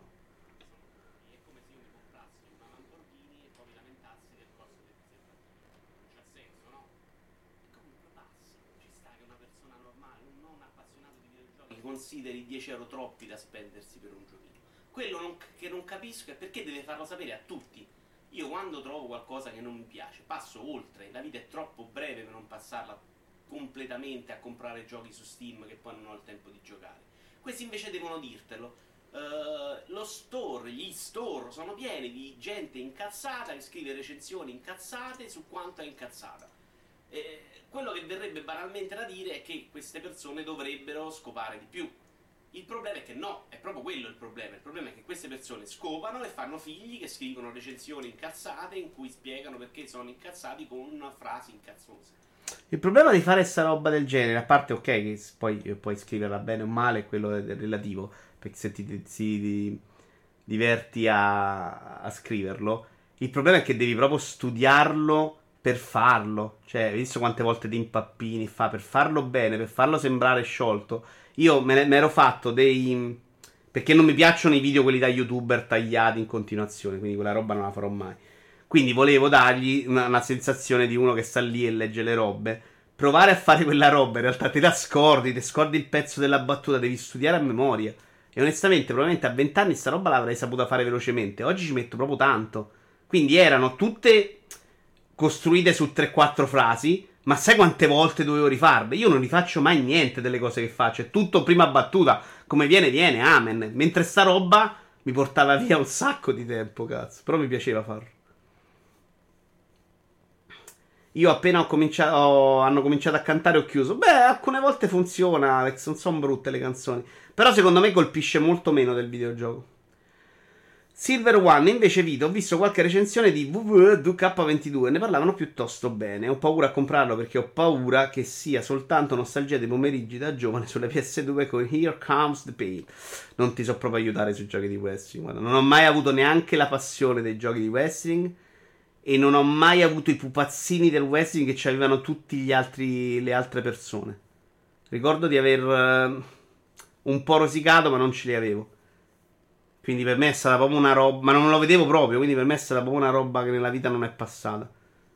Però guardati qualche gameplay Silver One se ti diverti. Chiaramente, cioè, quella è una roba che secondo me in singolo da noi. Dovresti trovare un amico che ci gioca. Aspettalo sul passo sul navo a questo punto. Ci sta. E sta fotografia e le ombre che sei, Kubrick. Eh, questa cosa è una tragedia. All'epoca non c'avevo i faretti che comprai probabilmente proprio dopo sta cosa. E avevo messo lo sfondo con i monumenti Lego perché sembrava un po' più internazionale. Però c'ho sta telecamera che ta- se la avvicini è troppo vicina. E quindi qui sta a due metri e mezzo. Guarda quanto sembra attaccato. Il microfono è finto poi ovviamente, è tutto fatto per far scena. Però sto col foglio in mano, leggo e non funzionava. Però qualche pezzo figo c'era. Io penso che ci sia un'altra soluzione ed è tipo fargli provare un Windows Phone. Eh, perché il Windows Phone è tipo quando mia madre da ragazzino che non volevo mangiare mi, mi, parlava dei bambini in Africa che non avevano niente. Ecco, tu gli fai vedere un Windows Phone per 15 giorni e loro capiscono la sofferenza nel mondo. L'altro giorno sono entrato in un, nel, nello store del mio di Windows Phone e c'era l'app di Candy Crash che mi diceva uccidimi, ti prego, uccidimi. Grande clamore. Qui troppo scemo. Perché Sika pare aver registrato il marchio Shenmue HD. Lasciatemelo dire, ma siete soltanto degli ingenui. Conoscendo infatti la capacità di Sika di fare solo vaccate, quella sigla probabilmente sta per Hyper Dimension ed è una versione, uno spin-off in cui Ryu è un pilota spaziale che deve combattere degli alieni fricchettoni per salvare il mondo. E messa così è tipo già meglio di tutto quello che hanno fatto negli ultimi dieci anni. Tra l'altro quando hanno fatto vedere il Dino Crisis eh, di Capcom, mamma mia ragazzi, quella roba lì con i robottoni, la gente morta dentro. Giovanissimo video, mica è vero. È 6 gennaio 2017 BTC. Sono peggiorato così tanto in questi 5 anni. Non mi ricordo se sono dimagrito una volta in questo periodo, sapete? Perché mo comincio a passare molto più tempo da grasso che da magro. Però forse una volta dal 2017 al 2022 sono dimagrito. Game of Kilos, qualcuno l'ha visto? Oggi facciamo anche un po' da maccordo. La video in diretta è un po' anche questo. Allora, Game of Kilos, un uomo contro la sua dieta. 5 anni fa. 2016, no, dall'epoca secondo me non sono più dimagrito. Innanzitutto vi spiego cos'è Game of Kilos. Semplicemente sono io che cerco di perdere chili con una delle mie solite diete. Ovvero qualcuno mi conosce, se ha letto anche figli di Adriana Minore, alcune cose le ritroverà, insomma. Questo l'ho superata di brutto come peso massimo, eh. Cioè, questa era, mi sembra, 120 kg. Poi, adesso sto più o meno così, forse qualcosa in meno. Perché quest'estate ero dimagrito parecchio. Adesso ho rimesso qualche chilo. Però stavolta sono arrivato a di più di brutto. Ho letto i tuoi libri e quello sulla dieta è il top. Quello sulla dieta funziona meglio, sì, sì. Adesso volevo vedere di questa roba qua, l'ultimo episodio, perché poi questa volta ce l'ho fatta a dimagrire. Episodio 8. E insomma, ha funzionato. Salve, ben trovati a, Be- a Game of Kilos. Neanche riesco a pronunciarlo, le cose stanno andando. Con un baffetto alla Hitler che non mi spiego onestamente perché. Non ho cambiato moltissimo, cioè niente praticamente, dalle abitudini della volta scorsa, che era fine marzo, se non ricordo male. Adesso Eh, BDC, ma dai 30 ai 40 kg. Ciao, 5! Maggio, quindi due mesi esatti. Eh, ma in 5 mesi, eh, cioè così va. Questa roba era carina, funzionava, eh. Qui ci sono io che provo maglietta. Tra l'altro sta maglietta non sono mai riuscito a metterla decentemente. No, sai dove, dove sono assolutamente una favola? Cioè, la riguardo. Guardate la sigla di videogiocatori over 30. Che era una roba che molti di voi non conoscono, ma era perché tutti mi dicono, ah, ma il corso per videogiocatori, perché non l'hai rifatto? No, l'ho rifatto, in realtà, il seguito, non me lo siete inculato. Ed è videogiocatori over 30, fatto con la supervisione di Raiden che è, bravo, a differenza mia, e fa le cose per bene. E qui stavo in super forma. Infatti in questo periodo non avevo fatto un cazzo. Cioè io quando sto super forma non faccio video, non faccio cazzate. Vabbè, chiaro, un 84 BTC ma ne devi perdere 30 kg. Io ce li avevo da perdere. Tanto adesso più o meno sto così a giocare.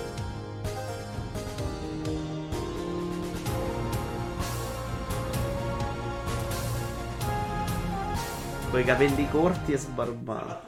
E ben trovati, è tantissimo che non ci vediamo, ma Questo è 2013, eh, cominciano ad essere 10 Si anni. ricorderà di me per il corso Ah, Vito Iovara ha staccato però Raiden. Ma in questi anni sono apparso anche in delle pellicole hard di culto come Viva la Torre di Babele, tanto la Qui- qui per parlare. sto proprio benissimo. Balla ballerina, basta che poi La maglietta è fantastica Eh, poi, Sul Pikachu. canale YouTube del dottor Manhattan potete trovare invece l'internet, che è una trasmissione nel quale io Qui anche barba curata, tra l'altro, eh. Meno di libri, 75, 5. spazio, Allora, questa 2013, invece guardare il- secondo me è dove sono dimagrito eh, benissimo l'ultima volta ed ero a se- comprare 68 un mi pare. Perché volevo arrivare a 70, ma sono arrivato lungo. A un certo punto, anche se mangiavo, continuavo a dimagrire. Perché sai che sta roba che il cibo, poi il corpo, eh, lo mandi in confusione, non capisce più un cazzo. E quindi c'è stato un momento in cui mi ero preoccupato perché volevo invece stare tranquillo, stabile e, e stavo ancora macinando in discesa. Proprio fortissimo con il montaggio video. Quindi lui si occuperà eh, esattamente di questo, più di tutte le L- Il mio video merda, vabbè, ma qua non c'avevo neanche la videocamera. Ma eh, cos'è in realtà videogiocatori per? Dr. Manata. No, no, è il Raiden. Di Player Inside. Però questa volta è dedicato a chi pro non può e non C'è anche lui che fa delle Ma scenette, Non vedi? facciamo prima a comprarla. Guarda, guarda, su internet E mid è na pure. solo 45 euro di spedizione. Dai, ci conviene davvero andare all'Ikea. Amore, dai, posa il pad che montiamo la scappiera comprata lì. Era pensato io che facevo la stessa cosa del corso videogiocatori. Ma senti, e se invece buttassimo le scarpe dopo averle usate? E loro facevano gli sketch. È anche una questione di igiene, cioè, vuoi mettere? In, bravo, divertiamoci papà, eh? Raiden ha fatto anche, sapete, un remake del corso per videogiocatori? Che credo che pure lui non se lo sia culato nessuno. Eccolo qua. Salve a tutti e bentornati, questa è la seconda puntata del corso per veri videogiocatori, poiché nella puntata pilota molti mi hanno detto che esistono fin troppi dottori su YouTube Italia e onestamente io non ho alcuna intenzione di mescolarmi a cotale plebaglia di sedicenti professionisti dalla dubbia fama. eh. Da oggi potrete chiamarmi anche Piervito il dottore, perché Piervito è il mio nome e il dottore per quelle teste di rapa che non l'avessero capito è il mio cognome, quindi non posso farci niente, va bene? E poi sempre dottore sono, per cui chiamatemi come cavolo volete, tanto mi pagano per stare qui.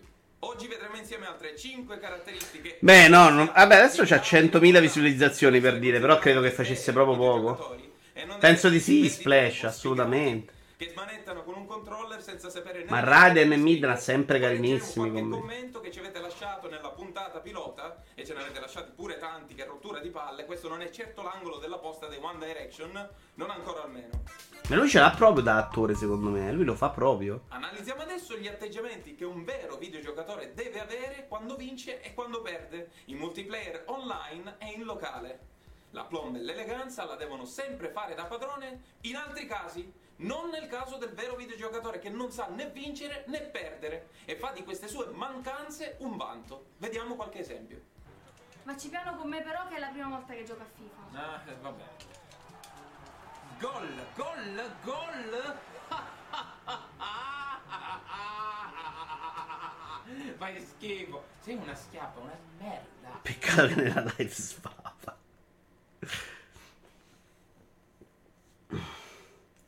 Cammino di Dr. Game. Sono molto capaci, concordo, pur essendo molto mainstream. Sì, sì, ma eh, il TG io per, per del- un- qualche anno l'ho visto tutte le settimane. Ora un po' meno, però sono bravi. Resta comunque una pallida imitazione. Vabbè, no, questo era proprio un remake. Che pallida imitazione. Lo fanno 2000 altre cose. In effetti gli youtuber si cambiano sempre ospitate. È un circolillo. Solo Vito non ne ha fatti molti. E Yaci perché non ho fatto proprio lo youtuber nella vita. Ci sta. Probabilmente se avessi continuato da quel punto di vista li avremmo fatti, eh. Però no, io non vedevo la gente. Io mi ricordo proprio che se qualcuno mi scriveva incontriamoci impazzivo. Cioè, ma sta matto, ma chi te conosce? I primi a cui ho fatto, per cui ho fatto un'eccezione sono stati proprio Raiden e Midna, che ho incontrato in un autogrill. Ma per, per convincermi, veramente mi sono dovuto forzare. Perché sono un pigro del maledetto e che non gli piace vedere sconosciuti. Sono terrorizzato dall'idea degli sconosciuti. Oggi meno, oggi sono un po' più aperto di mentalità, sono più giovane. Raiden ti aveva anche citato di recente come ispirazione. Non lo so, Conade. Ispirazione. No, no, no, no anche sia lui che Mike Shosha non parlano di ispirazione. Parlano di ho visto i video la prima volta. Lì alla fine non è che c'erano mille persone a farli, mi è venuta voglia di farli.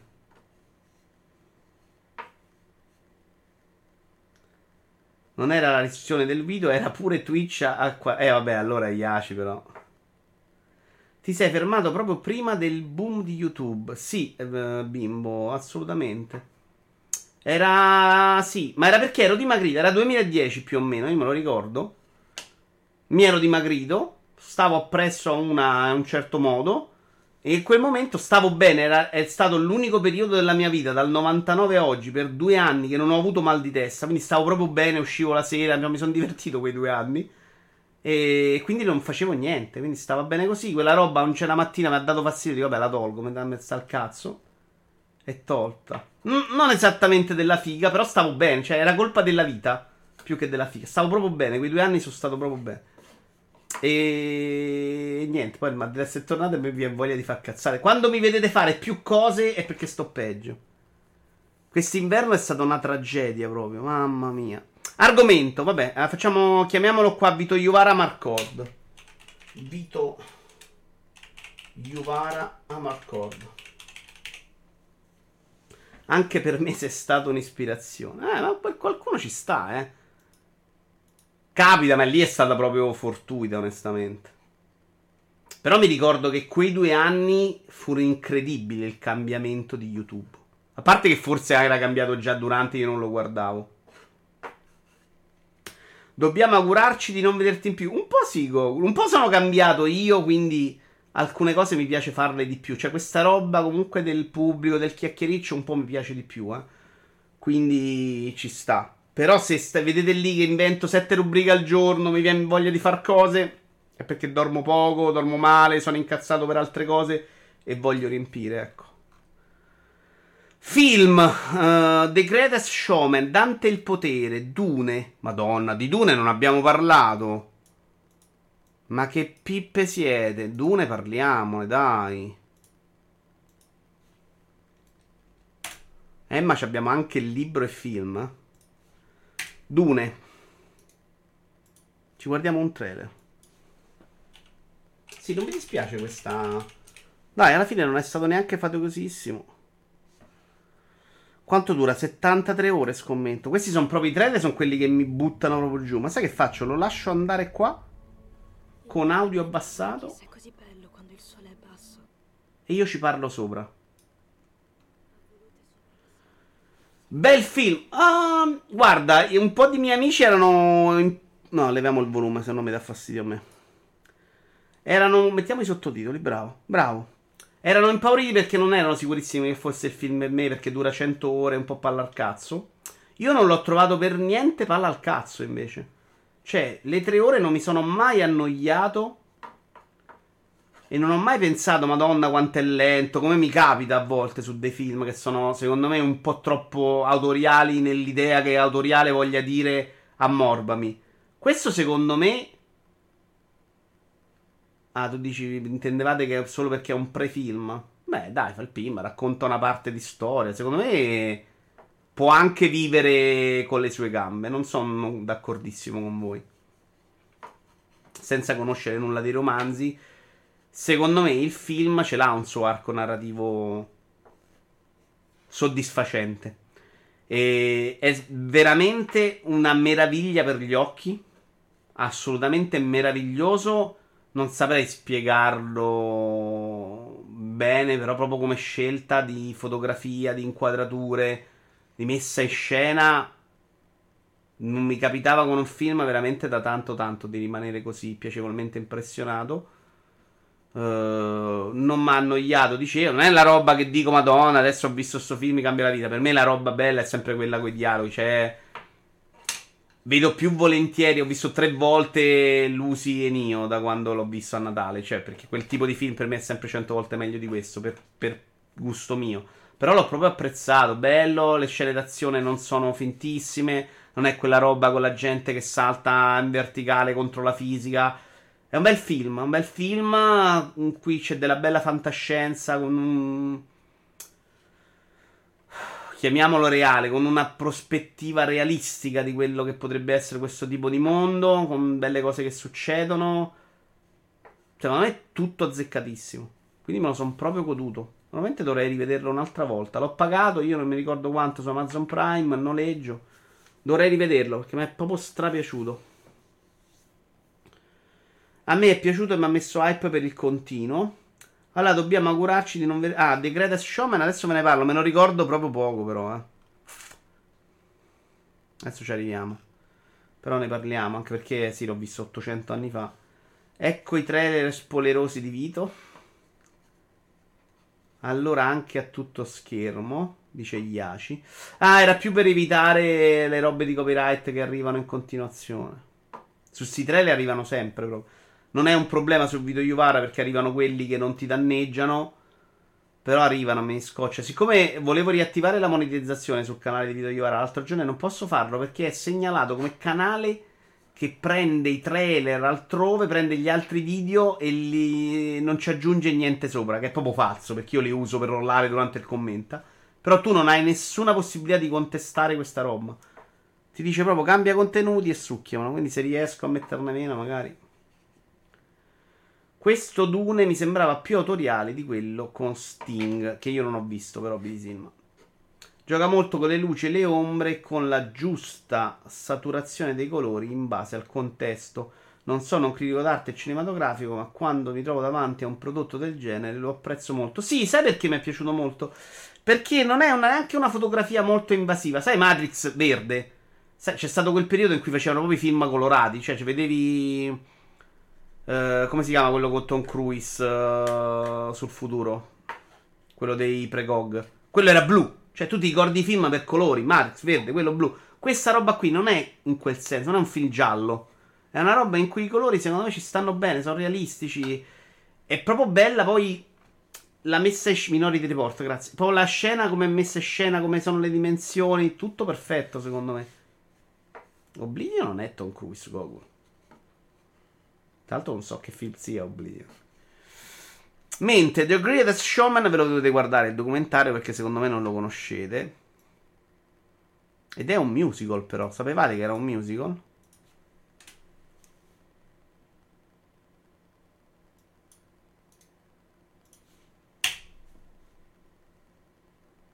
Trailer ufficiale 20 Century Fox 2017. Lo trovate gratis da qualche parte? Eh, non me lo ricordo, Goku.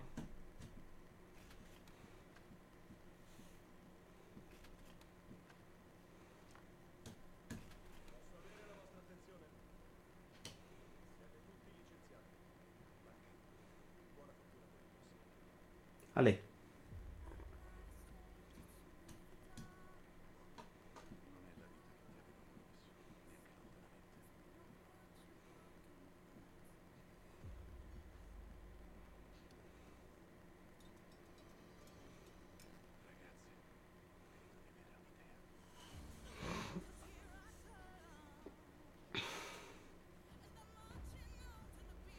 Dell'acquisto di MGM da parte di Amazon ne parliamo. Che vuoi dire, gli ACI? Non ne so moltissimo. Ci sta che questi fanno compere. Eh. Poi onestamente Amazon secondo me può diventare un bel servizio se fa proprio quello, cioè va a recuperare vecchi film. È molto più interessante quella parte di Amazon Prime, secondo me. Quella in cui ti vuoi vedere un film vecchio e te lo ritrovi. Eh sì, avevo letto 5, però il senso è come fai a giudicare sì, no, le IP, cioè, complesso, non è proprio il mio. Allora, è proprio un musical in quel senso. La parte musical. A me piacciono i musical, eh. Non mi giudicate. Ma a me piacciono molto i musical.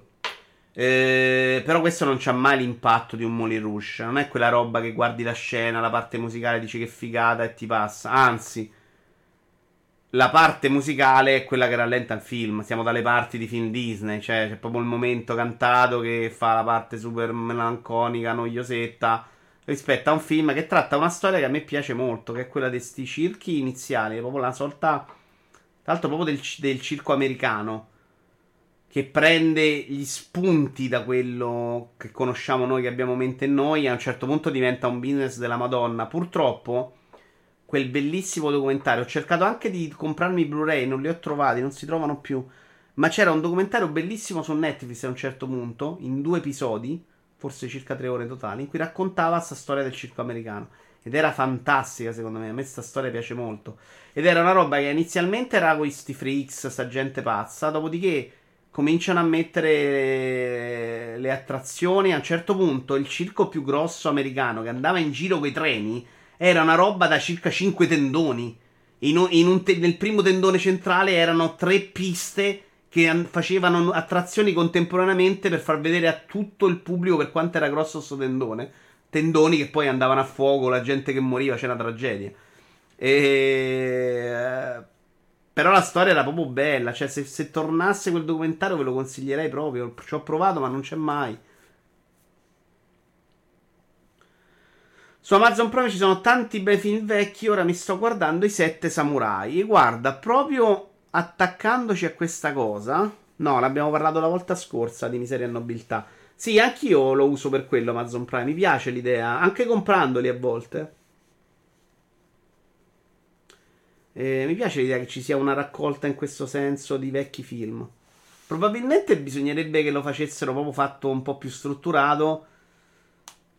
Però ormai è difficile che riesci a fare quella cosa. Cioè, ormai ognuno sta provando a farsi il suo servizio, secondo me non riesci più a mettere in piedi il Netflix del cinema storico.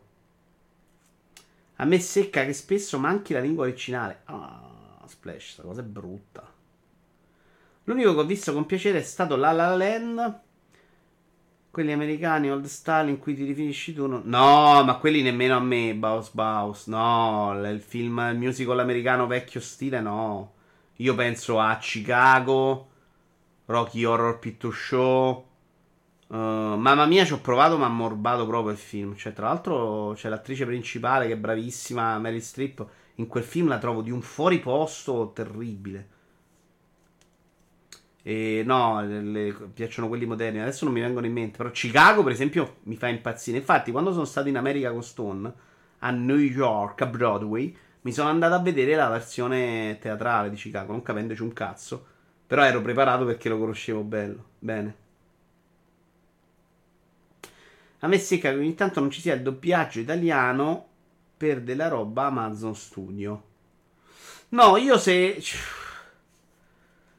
Onestamente, la roba in italiano che guardo di solito è quella che ho guardato in passato. Tipo Friends e Scraps non la guarderei mai in lingua originale. Sono proprio troppo abituato. E tipo quando monto Lego mi metto repliche di sta roba qua. O prima di dormire mi metto quella replica qua. Seinfeld sto guardando in italiano. Uh, mediamente, soprattutto sui telefilm, non ce la faccio proprio più. Cioè, è una roba che trovo veramente di uno sbagliato e fuori posto terribile. Uh, tanti non so, Opez mi viene spesso voglia di un film, ma non ci sono mai su Prime, dice Iaci. Mm. Sarebbe Bauhaus. E io ho detto. La La Land, onestamente, faccio fatica anche a considerarlo musical. Pensa. Film che a me piacque un casino, eh. Cioè, un film che nella prima parte sei proprio pieno di vita, di voglia, di, di sto sogno che può riuscire nella seconda c'è stata depressione. Per certi versi mi ha ricordato un po' Revolutionary Road. Come l'ho chiamato? Bau, Bau, Bau, Baus? Bauhaus. Chiedo scusa. Beh, io per esempio qualcosa che ho cercato Opez ce l'ho trovato, eh. Assolutamente. sono molto contento. Sì, a me piaciucchia. Vi parlo, Emma ce lo rilasciamo per la prossima volta. Facciamoci un altro argomento. Poi vi parlo del libro di Fantozzi. Che ho votato bassissimo su Goodreads. Probabilmente il più basso che abbia mai dato un voto. Ah, ma è tanto che siamo qua, 9.47. Che cazzo abbiamo fatto con 9.47? L'America è a corto di nuove idee. Il tema della modernità è davvero così rinunciabile? La memoria dello Shoah? No. La Svezia ha deciso dove tenere per sempre le scuole nucleari. La Cassazione dice che bisogna pagare le tasse sulle mance. Questa però era un po' diversa, me la ricordo, l'avevo letto. Ah, due le ho pure preparate, eh. Facciamoci questo che è interessante come idea. Era uscita su wired.it questo articolo. Un giorno di wired.it senza titolo. Praticamente hanno fatto un esperimento provocatorio togliendo i titoli a tutti gli articoli per un giorno. E... Per criticare un po' l'abitudine di mettere questi titoli sensazionalistici. Sapete, il bambino che ha cambiato il web e la notizia è morto quello, ma dove starà andando? C'è quella roba un po' brutta, terribile che ti spinge però a cliccare, perché poi ci piace fare i fenomeni, però spesso ci andiamo anche noi a sbattere su quei titoli. Cioè il motivo per cui spesso clicchiamo è anche un po' il titolo. Il fatturato è sceso del 75%. Eh, no, come è andato l'esperimento non lo so onestamente. Vediamo cosa avevo segnato perché l'ho messo da parte un sacco di tempo. Poi semmai lo apriamo un sacco di tempo fa. Tutto questo avviene perché molto spesso la formazione dei nostri giudizi è legata agli slogan degli opinion leader, politici, influencer e così via, oppure alla sola lettura dei titoli dei siti di news o dei giornali, ma gli slogan, come titoli, spesso sintetizzano e semplificano fin troppo. Beh, questa è una roba terribile, cioè che la gente porta avanti delle opinioni in base al titolo è un po' vero. E riconosco che a volte anch'io me ne vado a seguire il titolo, non sono sempre così volenteroso di andarmi a cercare tutto l'articolo. Eh. Pagina non trovata, però, molto male. Perché una pagina non trovata? Allora, uh, l'articolo non lo trovo. Vediamo se su Google troviamo questo titolo. Molti giorni nei giornali esiste proprio la figura del titolista. Sì, che, che, che è un problema relativo molto più da giornale cartaceo, però secondo me che da sito. Però sì, cioè esiste quello che ti attira in quel modo. E spesso non tenendo conto di quello che c'è scritto. Guarda, per un giorno sarà senza titoli. Uh, Wired.it, Wired.it per 24 ore senza titoli. Perché però mi è segnato male, porca miseria? Il 30 giugno, per un giorno intero, pensate quando l'ho segnata sta cosa, gli articoli del nostro sito non avranno un titolo, una provocazione per invitare i lettori ad approfondire questioni complesse su cui ogni cittadino è chiamato ad avere un'opinione consapevole. I vaccini, il DDL Zanno, una qualsiasi scelta del governo, l'inginocchiamento dei calciatori italiani in solidarietà al movimento Black Lives Matter, la pubblicazione del video alla funivia... No, della...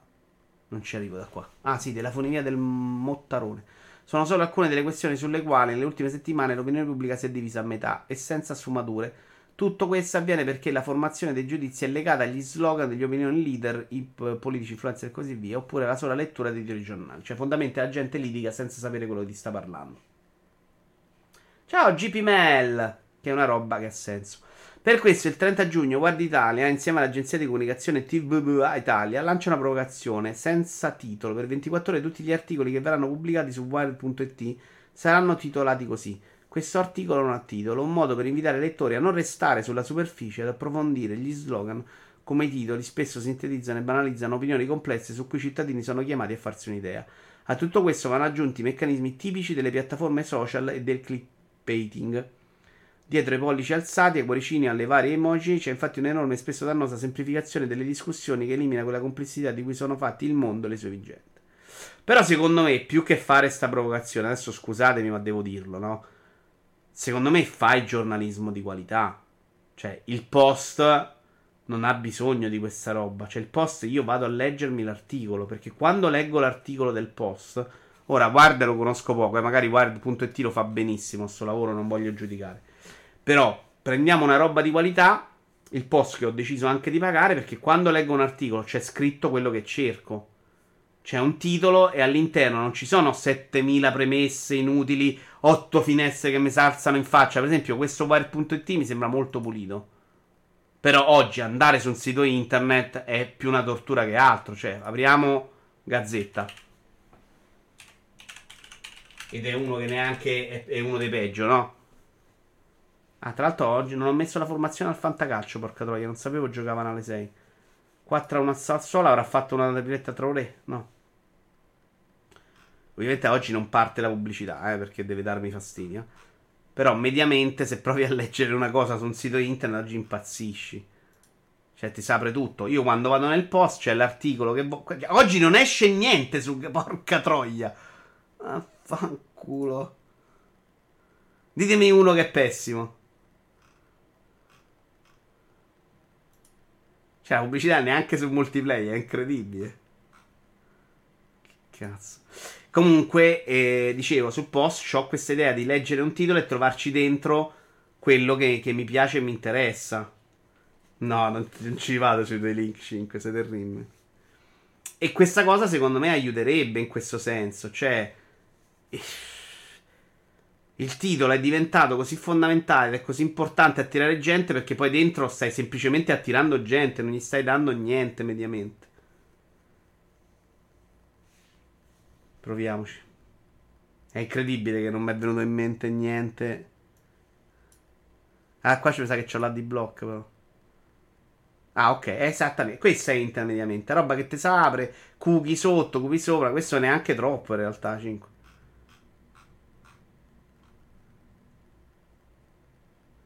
Guerra, negoziati e bombardamenti incessanti. I russi non recuperano i cadaveri dei propri soldati. No, oggi è giornata di internet senza pubblicità. Eh, questo che dici tu, Gogo, non è proprio campato in aria. Bravo.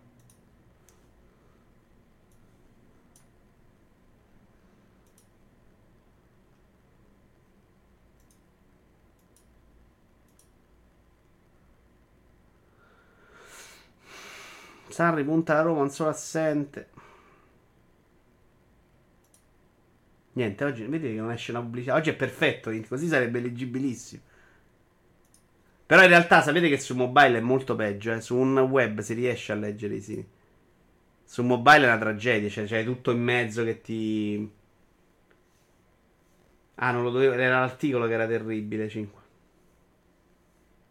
Confermo quello che dici, i titoli devono essere fatti bene, il post è l'esempio. Ovvio che poi anche l'utente non deve fermarsi solo al titolo. Sì, Opez, però ci siamo pure un po' abituati. È vera sta cosa, ci siamo, però ci siamo tutti un po' abituati perché molto spesso sappiamo che all'interno andiamo a spizzuluccicare la notizia messa in mezzo in un articolo a cazzo e quindi clicchiamo su quello che ci, ci, colpisce di più perché andiamo a cercare non una notizia, non un approfondimento, andiamo a cercare veramente la riga di quello che dice il titolo. Cioè, questo è ormai come usiamo intramediamente, non stiamo a cercare un approfondimento, una notizia. Questo volevo dire il concetto. Cioè, il problema di noi che clicchiamo su ste robe è perché non cerchi altro, cioè non stai cercando l'articolo su quella notizia, stai cercando se quel titolo è confermato in qualche modo chi l'ha detto e chi non l'ha detto. E quindi prendi questi articoli svolti su mille pubblicità, mille zozzerie e cerchi di capire quanto è vero o no. Quindi è vero che noi siamo peggiorati in questo senso, ma è pure vero che stiamo combattendo contro quella roba ormai mediamente. Quando vado sul post, invece, io faccio un altro lavoro mentale. Non me ne frega niente del titolo che mi attira. Mi interessa l'argomento che poi so che all'interno mi verrà spiegato in un certo modo e verrà trottato in quel modo. Però io altri esempi non ne conosco oltre al post in Italia, per esempio. Magari ci sanno, eh. Guarda, mi sembrava carino questo sito, onestamente. Anche il motore di ricerca neutrale DuckDuckGo si schiera contro la Russia. Perché scrivono per un lettore e non per l'algoritmo, dice GPML parlando del post. Sì, sì, io spero che sta roba nel tempo funzioni. Cioè, Dobbiamo toglierci l'idea del gratis a tutti i costi, di non pagare e dobbiamo essere disposti a pagare un po' di più per avere la qualità. Perché sta cosa che tutti si lamentano e nessuno vuole pagare è una tragedia. Cioè, sono convinto che il problema di questa roba sia il fatto che la pretendiamo gratis. Perché l'altro giorno da Wallone si parlava un po' delle notizie dei videogiochi, no? Perché nelle notizie dei videogiochi c'è IGN che ti riporta tutte le offerte da Amazon, Multiplayer che ti riporta le streamer che leccano cani, Everai ti riporta delle robe allucinanti messe in mezzo a quella roba. Perché è gratis, ragazzi. Questa roba si deve mantenere su niente. E in realtà c'è un servizio della Madonna per me che segue i videogiochi. Perché ogni giorno ci sono 200 news tradotte, separate come vuoi. Però c'è il servizio. Averlo gratis è senza senso. Dovremmo essere disposti a dire ce ne becchiamo solo uno, me lo scelgo. E qui torniamo al discorso delle macchine, avere tutto. È chiaro che non potrai avere poi multiplayer, veri AI, Giovannino e Pasquale.com. Dovrai sceglierti uno, quello che ti aggrada di più. Dovremo fare delle scelte, come sono sempre fatte, abbiamo sempre fatto in tutto. Sono disposto a non avere tutta l'informazione del mondo, ma averne una decente, come sto facendo col post sulla guerra in Russia non sono mai andato neanche a cercarle le notizie da altre parti. Perché non ho mai la certezza che ci sia il lavoro dietro che trovo sul post. Che mi ha soddisfatto, l'ho usato per qualche anno. A un certo punto ho detto: no, cazzo, non devo approfittare, sta roba la devo pagare. Per forza. Perché la voglio, è quello che voglio nella vita. Eh Disney Plus, adesso sento un sacco di persone lamentarsi che in futuro avremo 100 abbonamenti. Non avete un cazzo, potete scegliere quello che volete. Fate un mese uno, un mese un altro, non avete niente. Cioè, eh, la schiavitù ce l'abbiamo oggi, che se fai un abbonamento con Team stai bloccato 48 mesi e magari ti staccano il telefono e tu ti attacchi a K. A Sky che per andartene dovevi mandare la raccomandata, prendere appuntamento, portargli il decoder, far riandarci perché ti chiedono un decoder del 71 poi ti chiamano per sei mesi a celebre. Quella è schiavitù. Oggi è clic, clic, me ne vado, me ne entro, pago ed ho quello che ho. Poi se, se Netflix arriva a 100.000 euro al mese, come probabilmente arriverà fra un paio d'anni, e, e si attacca a cazzo Netflix, no? I titoli del post sono pure clickbait, però. Hmm. Vediamo se hai ragione.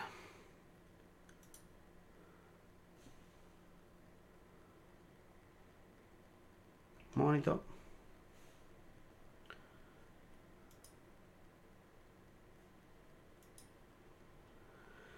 Uh, Biden e G-Ping si sono parlati. Clickbait? No. 1-0 contro Google. L'invasione dell'Ucraina nello spazio. Le operazioni militari russe e le sanzioni stanno avendo ripercussioni sul luogo dove Occidente e Russia spesso collaborano di più oltre l'atmosfera. Oh, ditemi se ho ragione o no, eh. 2-0.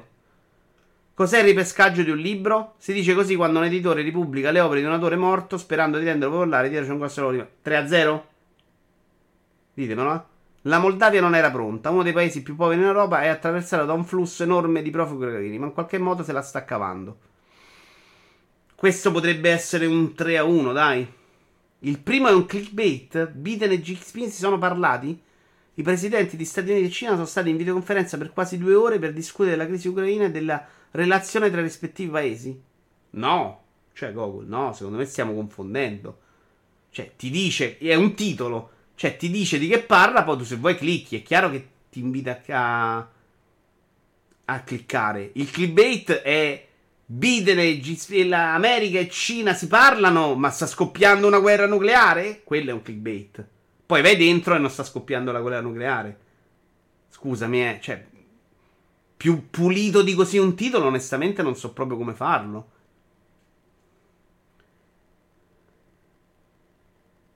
Eh, certo, però Goku, non è che puoi scrivere l'articolo nel titolo. Secondo me stai un po' confondendo. Vito fermarti è già morto. Vabbè, Goku ti difendo sempre, ma in questo caso no. Anche Yashi si lava le mani da Goku, non ne voglio più avere a che fare.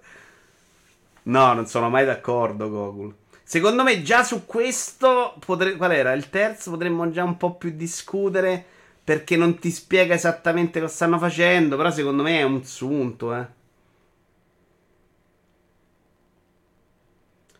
Biden Axi conseguenze se aiutate Putin. No, esatto, Go 5. 5 ti sta dicendo qual è il clickbait. Per me quello è il titolo corretto, ok, no. Non, non ha mai detto questa cosa, secondo me, tra l'altro. Bisognerebbe andare a capire se è vero.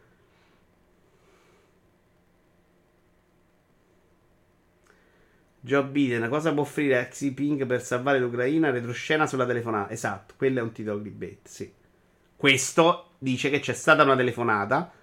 Uh, sono stati per due ore per discutere della crisi ucraina e delle relazioni dei rispettivi paesi.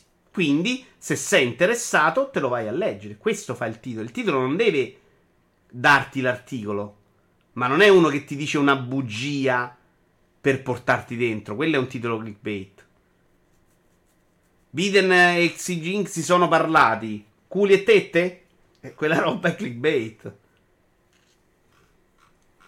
Tra l'altro non credo proprio che si siano detti quella roba di eh, ag.it perché ho letto oggi questo e non diceva ste cazzate.